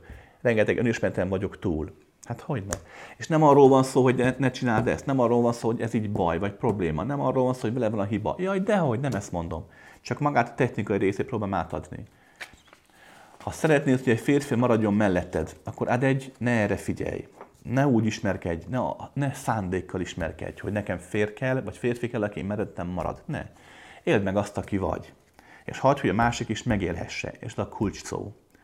Ne magyarázd, hogy másik milyen, ne tudd, még magadba sem másik milyen, ne lásd meg egyből, hogy ja, most azért hord ilyen órát, mert erre gondol, mert így akarja mutatni magát. Ne analizáld a másikat. Még ha látod, akkor se. Engedd el. Élvezd azt, amit történik. Nagyon sokszor hallottam ezt nőktől, hogy küzdöttek, hogy van férfi, aztán azzal küzdöttek, hogy nincs férfi. Majd az is volt baj, ha megint lettél másik férfi. Az is baj volt, ha lett egy férfi, de most mit is kezdjek vele? És hallgattam a sztorikat, és este 99%-ában mindig elmondták a lányok, hogy ott van a pasas, és tök jó minden, de igazából rengeteg kérdőjel volt a fejükben, lehetne jobb férfit is találhatnék, meg egyáltalán, és kiderült, hogy mindaz, ami a lányoknak gondjuk volt a pasival, azok a dolgok voltak, amik nem voltak. Amik csak a fejükben léteztek. Ami ott volt valóban, az tök jó volt. De ami a fejében volt, ami nem létezett, arra figyelt a hölgy, és sokszor lebeszélte magát a férfiról, vagy éppen képtelen volt változtatni, és a férfiak meg arrébb váltak. Nem a férfiakat védem, ne érts félre.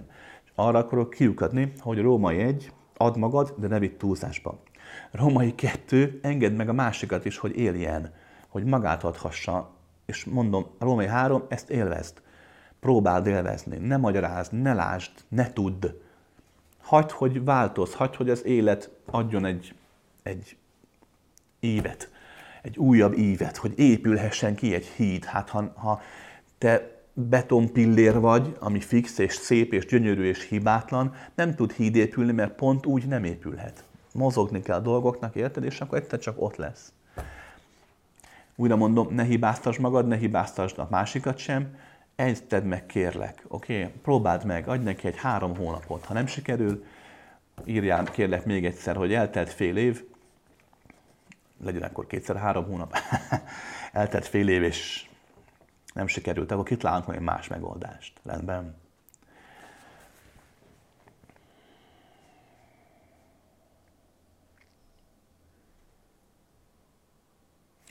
Kedves Krisz, ülök a gép előtt, és próbálom megfogalmazni a kérdést. Egy kérdést, és csak ülök. Most, hogy ülök, minden kérdés feleslegesnek tűnik haszontalannak, hiszen minden választ ismerem. Nem úgy, nem nagy képűségből, de ahogy ismerem. De többnyire csak akkor, amikor itt ülök és kérdezni akarok. A mindennapokban meg feszült vagyok, mérges és dühös. Próbálok jó apa, jó férj lenni, vagy épp ami. Szóval hogy tudnám azt az állapotot, amit a gép előtt a kérdésedre várva élek, belevinni a mindennapokban? A választ mert nem ismerem is, de megérnem valahogy nem mindig megy. Apám, zseniális vagy. Vannak, amikor szokták ezt kérdezni tőlem, akkor ezt a tanító, mester, gurut, akkor mindig meg szoktam különböztetni, ugye általában 4 típusú tanítót. Tanító kisbetűvel, tanító nagybetűvel, mester kisbetűvel, mester nagybetűvel. Minden 4 egyformán fontos. Igenis kell egy kisbetűs tanító, aki akár utálja is a szakmáját, de igenis elmagyarázza a gyerekeknek, hogy 2x2 4. Ez nagyon fontos. A nagybetűs tanító az, aki nem csak elmagyarázza a szakmát, meg elmagyarázza 2x2 4, de szereti is a szakmáját, mert önmagát megtalálta benne, ezért úgy magyaráz, hogy miközben csak a 2x2-re figyelnek a gyerekek, ők megtanulják a 3x6-ot is, meg a 4x8-ot is, és játékosan, könnyedén nem csak tanulnak, hanem lelkileg, szellemileg is fejlődnek. Ha visszagondolsz a gyerekkorodra, biztos volt egy-egy olyan tanárod általános iskolában, akire mai napig jó szívvel emlékszel, nekünk volt ilyen Zsóka néni, Gabi néni, Edith néni, mai napig megvannak, akiket akár felnőttként is később találkoztunk, tudtad, hogy rengeteg dologra ő inspirált. Azáltal, hogy ő élte a tanítást, nagybetűs tanító volt. Van a kisbetűs mester. A kisbetűs mester az, aki szintén nagyon fontosan létezik. Aki megtanítja neked az angyalok nevét, aki megtanítja azt, hogy hogyan legyél vegetáriánus vagy húsevő, aki megtanítja azt, hogy igenis Jézus mit mondott, hogy Buddha mit mondott, aki szónokol a színpadon, az emelvényen. A kisbetűs mester az, aki egy utat követve, azért mert rátalált, azért mert abban ő megtalált valamit, tehát nem hazudik, nem akar becsapni, csak mivel ő abban az útban talált meg valamit, ezért úgy gondolja, hogy az az út, az igaz, és ezt akarja átadni. A kisbetűs mester egyfajta ilyen lexikális tudást csomagol be általában hitbe, valóságba, valóságtapasztalásokban, és akkor ezt csinálja. Abszolút szükséges, hogy legyen. A nagybetűs mester pedig az, aki az este többségében vagy nem követ semmilyen utat, vagy ha követés egy utat, ahogy írtad az előbb is a leányzó, hogy hagyja, hogy önmaga, a tapasztalása, a tanítása túlmutasson az útjának a korlátain. A nagybetűs mester az, aki egyfajta jelenlétet tud megélni. És a nagybetűs mesternek nem a tanítása lényegesek, hanem én nagyon sokat foglalkoztam ezzel, én mindig is, nem jó szó, de kritikusan álltam magamhoz. A kritikusságot nem kritizáltam magamat. Inkább viccesnek tartottam magamat, de egyfajta ilyen kellemes öniróniával szemléltem az eseményeket, amiket a Krisztián jelent a világnak. És épp ezért képes voltam objektívan látni a hatásomat, a szövegemet, meg egyáltalán az egész megváltó szakmát, mindent. És arra jöttem rá, hogy igazából egyetlen egy valóban valódi hatásunk tud lenni az emberekre. Persze rengeteg más dologban segíthetünk, adhatunk egymásnak, de egyetlen igazi valódi hatásunkban, ez pedig az, amit te is leírtál. Hogy a valódi mester, nagybetűs mester, nem valódi, a többi is valódi, egy nagybetűs mester a jelenlétével megadhat neked azt a csendet, előbb mondtam csendet, amikor te le tudod vetni a korlátaidat, és egy pillanatra az lehetsz, aki és ami. Mert a jelenlét, mint minden, mint a nátha, vagy mint a lepra, ragadós, el lehet kapni. Ugye, amikor mész bulizni, és akkor mondod a haveroknak, hogy olyan vagy, mint a spanyol nátha, mindenki megkaphat. A jelenlét is ilyen. Egy nagybetűs mester ezt tudja. Nem azért, mert csinálja, hanem azért, mert ilyen. Amikor valaki velem kommunikál, beszél, eljön az előadásomra, és csak ott ül, vagy éppen akar nekem írni egy e-mailt, vagy csak rám gondol. És ha az egója nem túlságosan erős, ha az egóját valamiért nem piszkálja az én mondjuk fizikai formám, az én hanghordozásom, ha nem azért találkozik velem, hogy meggyőzze önmagát az ellenkezéssel a saját maga értékéről, mert megfigyeled, az egónak van egy ilyen kedvenc szokása, hogy akkor tartja magát értékesnek, ha mást maga alá rátott, ezért mindig mindenkit leszól az emberi egó, mindig mindenkit maga alá próbál húzni, és az intelligens ember ezt úgy csinálja, különben az intelligens egó, hogy egy-egy embert maga fölé emel, hogy mondhassd azt másodnak, hogy nem igaz, én nem mindenkit lehúzok, mert itt van ez, mennyire tisztelem, itt van őt, mennyire tisztelem, csak a bénákat húzom le. Tehát ezzel igazolja az ego magának azt, hogy ő mennyire értékes, és hogy voltaképp nem azt az egós játszmát játsza. Tehát ha az ego nem ezt csinálja, hanem ott van mondjuk a 500 méteres körbe körülöttem, vagy éppen rám gondol, vagy éppen e-mailt akar írni, akkor megélheti ezt a fajta jelenlétet, ezt a fajta korlátlan állapotot rövid ideig, mert nem emberi elmének, nem az egónak való ez az állapot, de megélheti. És azért mondom, hogy szerintem ez az egyetlen igazi segítség, hogy így fogalmazzak, amit tanítóként, mesterként, guruként, megváltóként csinálhatsz, mert ez tiszta. Miért mondom, hogy tiszta? Mert nincs benne semmi, nincs benne a múlt tanítása, nincs benne a tévedés lehetősége, nincs benne az, hogy a múltban átírták a Szentkönyvet 3-szor mindenféle zsinatokon, és csak hiszem azt, hogy tényleg a megváltó tanításait mondom, miközben csak 500 évvel ezelőtt valaki leírta részegen, mert miért ne írta volna.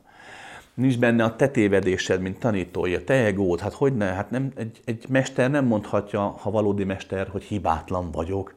Hát hogy mondhatná ezt? Magyarán bármikor tévedhet. Nincs benne annak a lehetősége sem, hogy te tévedsz, hogy a te egód milyen, érted? Hogy a te elméd milyen, hogy a te lelked, a te szellemed éppen milyen korlátok között mocorog. Tehát tiszta, valódi pillanatot lehet adni ezáltal. És ez nem csak az én kiváltságom, nagyon sok embert ismerek, aki képes arra, hogy önmaga megjelent egy ilyen fajta jelenlétet, és hogyha nyitottan, sőt, inkább ha nem vagytok zártak az ember mellett, ti is úgy azt értek majd, hogy leálltak a agyalás hullámok a fejedben, és csak úgy vagy. Oké. Hogy ezt hogy fogod tudni megcsinálni az életben? Hát emberek, ezért csináljuk gyakorlás, figyelem, meditálás, ezért ha megfigyeled, minden második mondatom erről szól, hogy ez sikerüljön. És ez csak úgy sikerülhet, hogyha megtörtént. Hogy hogyan fog megtörténni, Dunston nincs, senki sem tudja. Csak hagyd, hát hogyha egyszer megy úgy, hogy leülsz a gép elé, és eszedbe jutok, akkor neked a folyamat működik. Nem tőlem kapod ezt, én csak egyfajta katalizátorként vagyok benne. Elméletleg, ha ránézol a kutyádra, ha megfogod a párod kezét, ha kijaválsz a gyerekkel éppen, akkor is pont úgy megélheted, mert te vagy ebben a folyamatban. Te tágulsz, te szűkülsz. Ne várjátok kívülről az ilyen hatásokat. De hatást várjátok a megélésnél. Na és akkor zárásnak, kedves Krisztián, gyerekkorom óta kavarog bennem egy érzés, hogy egyszerre érzek egyértelműnek és elképzelhetetlennek. 28 éves vagyok, és lán életemben inkább egyszer sem éreztem azt, hogy akár egy kicsit is tetszenék a nőknek. Nem gondolom magam visszasztónak, évek óta sportolok, egészséges lélek, igyekszem pozitívan élni, értékadóan.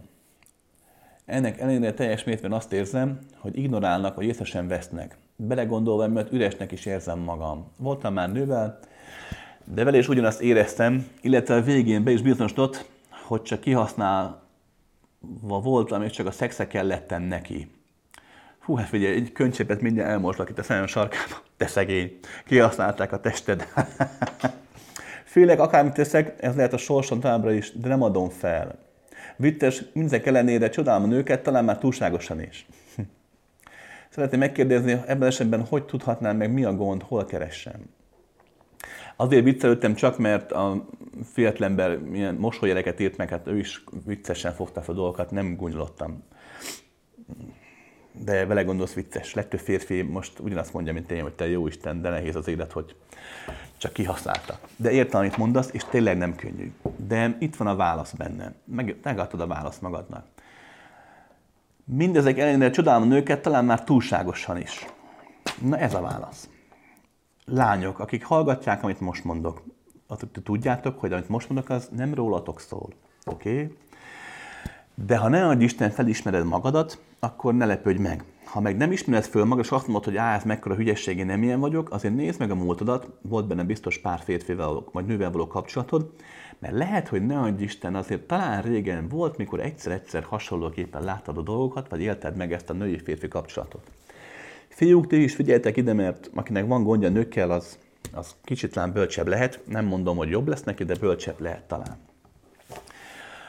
Mint minden ebben a világban, két módon működik. zártan és nyitottabban.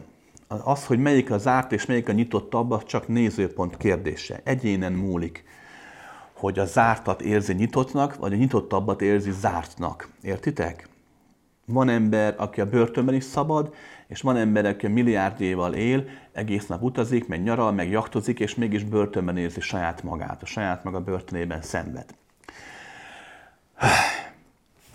Nőben is, férfiban is kétféle van, a zártabb, meg a nyitottabb. Csak minden férfi, minden nő máshogyan zártabb és máshogyan nyitottabb.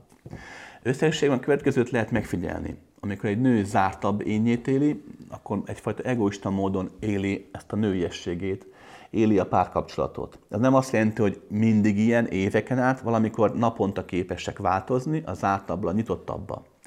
De összességében megfigyelhető, hogy ez van egy alap rezgése. Példánál léve egy nőnek, ha a nőnek a rezgése zártabb, a nők többségének amúgy az, akkor nem rád kíváncsiak a férfira, hanem a saját maguk életében akarnak egy oda passzoló partnert. És mivel zártabbak, ezért általában olyan férfi iránt nyílnak meg, aki nem elérhető. Ez evolúciós, egyszerű antropológiai oka van. A nőben van kódolva ugye a népszaporulat, ugye ő szül, ő adja a következő generációt, a természetet, a testet, az elmét, az egót, a földbolygót, az univerzumot, ez egy dolog érdekli, az élet. Nincs erkölcsiség, moralitás, az sokadlagos, az élet az fontos a számára. Az életet itt a földön a nő biztosítja, persze mi is kellünk hozzá, arra másfél percre a kis úszónkkal, de összességben a nőnek a szerepe ebben nagyobb. Ezért a természet a nőt erősebben determinálja, jobban meghatározza ebben a kérdésben. Még akkor is, hogy a nő nem akar gyereket, akkor is úgy választ, hogy nálánál jobbat próbál választani, logikus, mert nagyobb az esély a túlélésre az utódnak. Mondom, ez akkor is így van, ha a nő nem akar gyereket. Épp ezért nagyon gyakran megfigyelhető az, és ezt mondják a férfiak, hogy a nők azokat a férfiakat szeretik, akik vagy pszichopaták, vagy gonoszul bánnak velük. Nem erről van szó, simán csak arról van szó, hogy a női ego úgy gondolja, a zárt női ego úgy gondolja, hogy az a férfi, amelyeket meg kell szerezni, mert nem jön csak úgy oda, mert nem csak az enyém, úgy simán, mert nem csodál túlságosan, az a férfi lesz ideális. És ilyenkor a megszerzés vágyát addig pörgetik, hogy szerelemnek hiszik, és egy intenzív érzést különben ez. Tehát, ha egy zárt női egóval találkozol, a nő többsége amúgy az, és ráadásul valószínűleg neked a zárt női egók tetszenek amúgy, anyukád vonala miatt, mindegy, nem fontos. Lényeg, hogy ilyen egóval találkozol, annak a nőnek már megvagy azzal, hogy nem kell érted küzdenie. És már túl is van rajtad úgy, hogy hozzá sem értél egy újjal sem. Római 2. Ha valaki nagyon csodálja a nőket, akkor hajlamos arra, hogy feladja azt, aki lehetne. Legtöbb férfi összességében nem létezik. Tehát vagy van egy karakter, amit eljátszik, vagy annyira markánsan megéli önmagát, hogy egy nő számára nem létezik, mert túlságosan merev,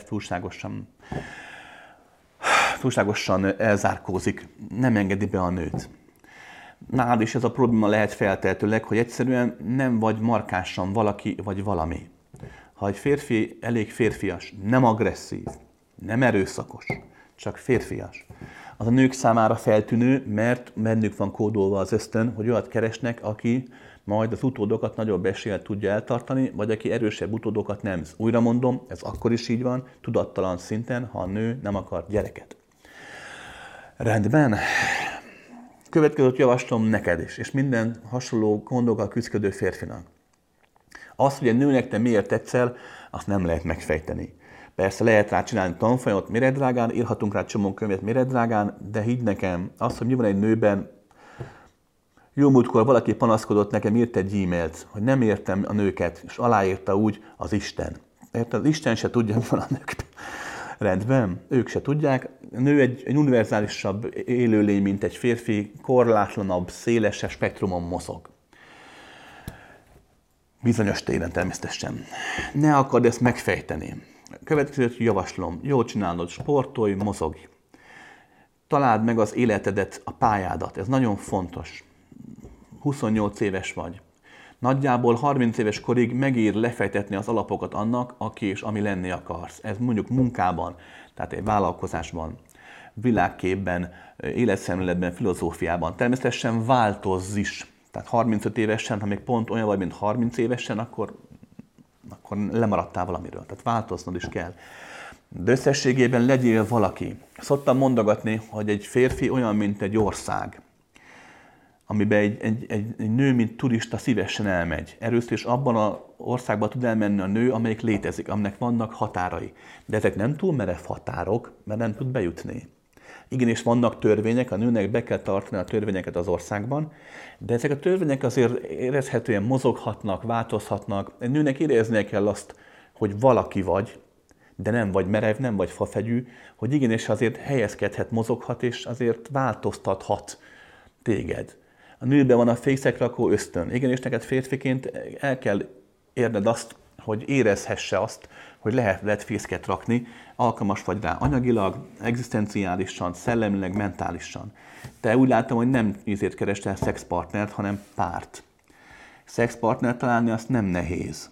Hogyha valakinek megvan a megfelelő külsője hozzá, és van pár ezer forintja, hogy kifizesse azt a néhány koktélt.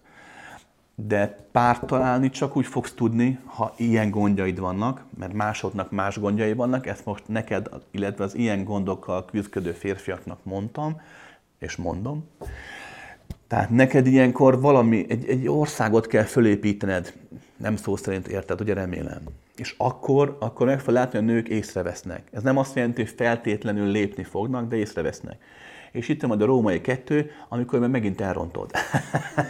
Miért? Mert meg fogsz ijedni, meglepődsz, úristen, meglátnak a nők, és ugyanazokkal a régi eszközeiddel fogsz haladni előre, amivel elüldözted magadtól a csajokat, például ezzel, hogy túlságosan is odaadó vagy, meg túlságosan is csodálod, és lány azt érzi, hogy a férfi példányból hirtelen pincsi kutya lett. Újra mondom, fiúk, nem megoldás az agresszivitás, ez egy marhaság. Csak nagyon sok nőnél működik, mert egy agresszív férfi össze tudja törni a női egót. Pláne, hogyha a női ego alapban bizonytlanabb, vagy már összetörte az apja, vagy az anyja, vagy eléggé exaltált, akkor könnyű összetörni. De az nem férfiasság, oké, fiúk? A férfiasság ott indul, hogy vagy, aki vagy, de befogadó is vagy emellett, nem merevek a határaid. Ha ez megvan, akkor a kommunikációban viszont ezt ne rontsd el, akkor ezt kommunikál tovább.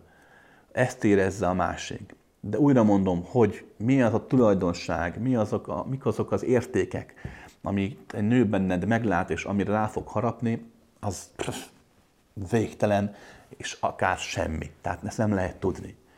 Rendben? Hallgass rám, próbálkozz. De nem itt túlzásban. A nők jobban szeretik azokat a férfiakat, úgy vettem észre, hogy feltűnő meg számukra azok a férfiak, akiknek van egy élete, amit úgy élnek. A legtöbb nő szereti az ilyen olyan fickókat is, akik ilyen profi Don Juanok, ilyen nagy szép tevők, és tudják, hogy persze minden szavuk, minden mondatuk csak megjátszott, de hát azért, ahogy a mondás tartja, egy nőt egy virággal, meg egy csokival, bombonnal le lehet venni a lábáról. Ez sem minden nőre igaz, de összességében amelyik nő nem szereti a virágot, amelyik nő nem szereti a csokit, abban is, hogy megmozdul valami, hogyha a pasas visz neki egy virágot, vagyis visz neki egy kis rafaelős csokiskát. Mert érzi benne azt, hogy a férfi ráfigyel. De a széptevők profi ráfigyelők. Azért működhet, hogy ilyen Don Juan, aki hódítani akar, kitanulta, hogy hogyan kell figyelni egy nőre. Megfelelő nézéssel, megfelelő mondatokkal. Te, aki őszinte gyerek vagy, neked nem fog működni a szándékos csábítás. Te csak azt tedd meg, hogy amikor elkezdenél csábítani, akkor ne tedd. Hagyd, hogy a nő téged felfedezzen. Rengeteg lehetőség van benned, és a nők nem olyan korlátoltak, vagy nem olyan buták, meg nem aranyások, hogy tartja a mai sztereotípja. Jaj, dehogy. A nők többségének nagyon jó érzékeik vannak.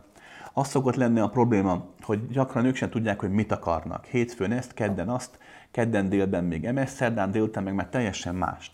Nem tudsz nekik megfelelni. De ha a nő észrevesz, már téged a nők amúgy észrevesznek, ha azért nem is tudsz tenni, hogy meglegyen, azért tudsz tenni, hogy ne sikerüljön. Ezt ne tedd, és kész. Okés? Emberek. Elmegyünk, mert itt már a fiúk nagyon éhesek. és be kell tegyük a sütőben húst, meg amúgy is. Nagyon sok kérdés maradt, otthon hagytam őket, mert most Atinán vagyunk éppen. Nagyon sok kérdés maradt, majd amikor föltesszük ezt a felvételt kedden, vagy szerdán talán, valahogy, Zoltán értelmesen, ja nem, te fogod föltenni. Azért nézze értelmesen. Jó, vagy föltesszük a felvételt a héten, utána rá pár nappal később lesz, tudjátok, még egy felvételünk, amikor a maradék kérdéseket próbál megválaszolni. Rendben? És aztán előadásunk lesz meg. Lesz előadásunk a jövőről, és sorolhatnám, egész évben vagyunk itten. No, jók lehetek!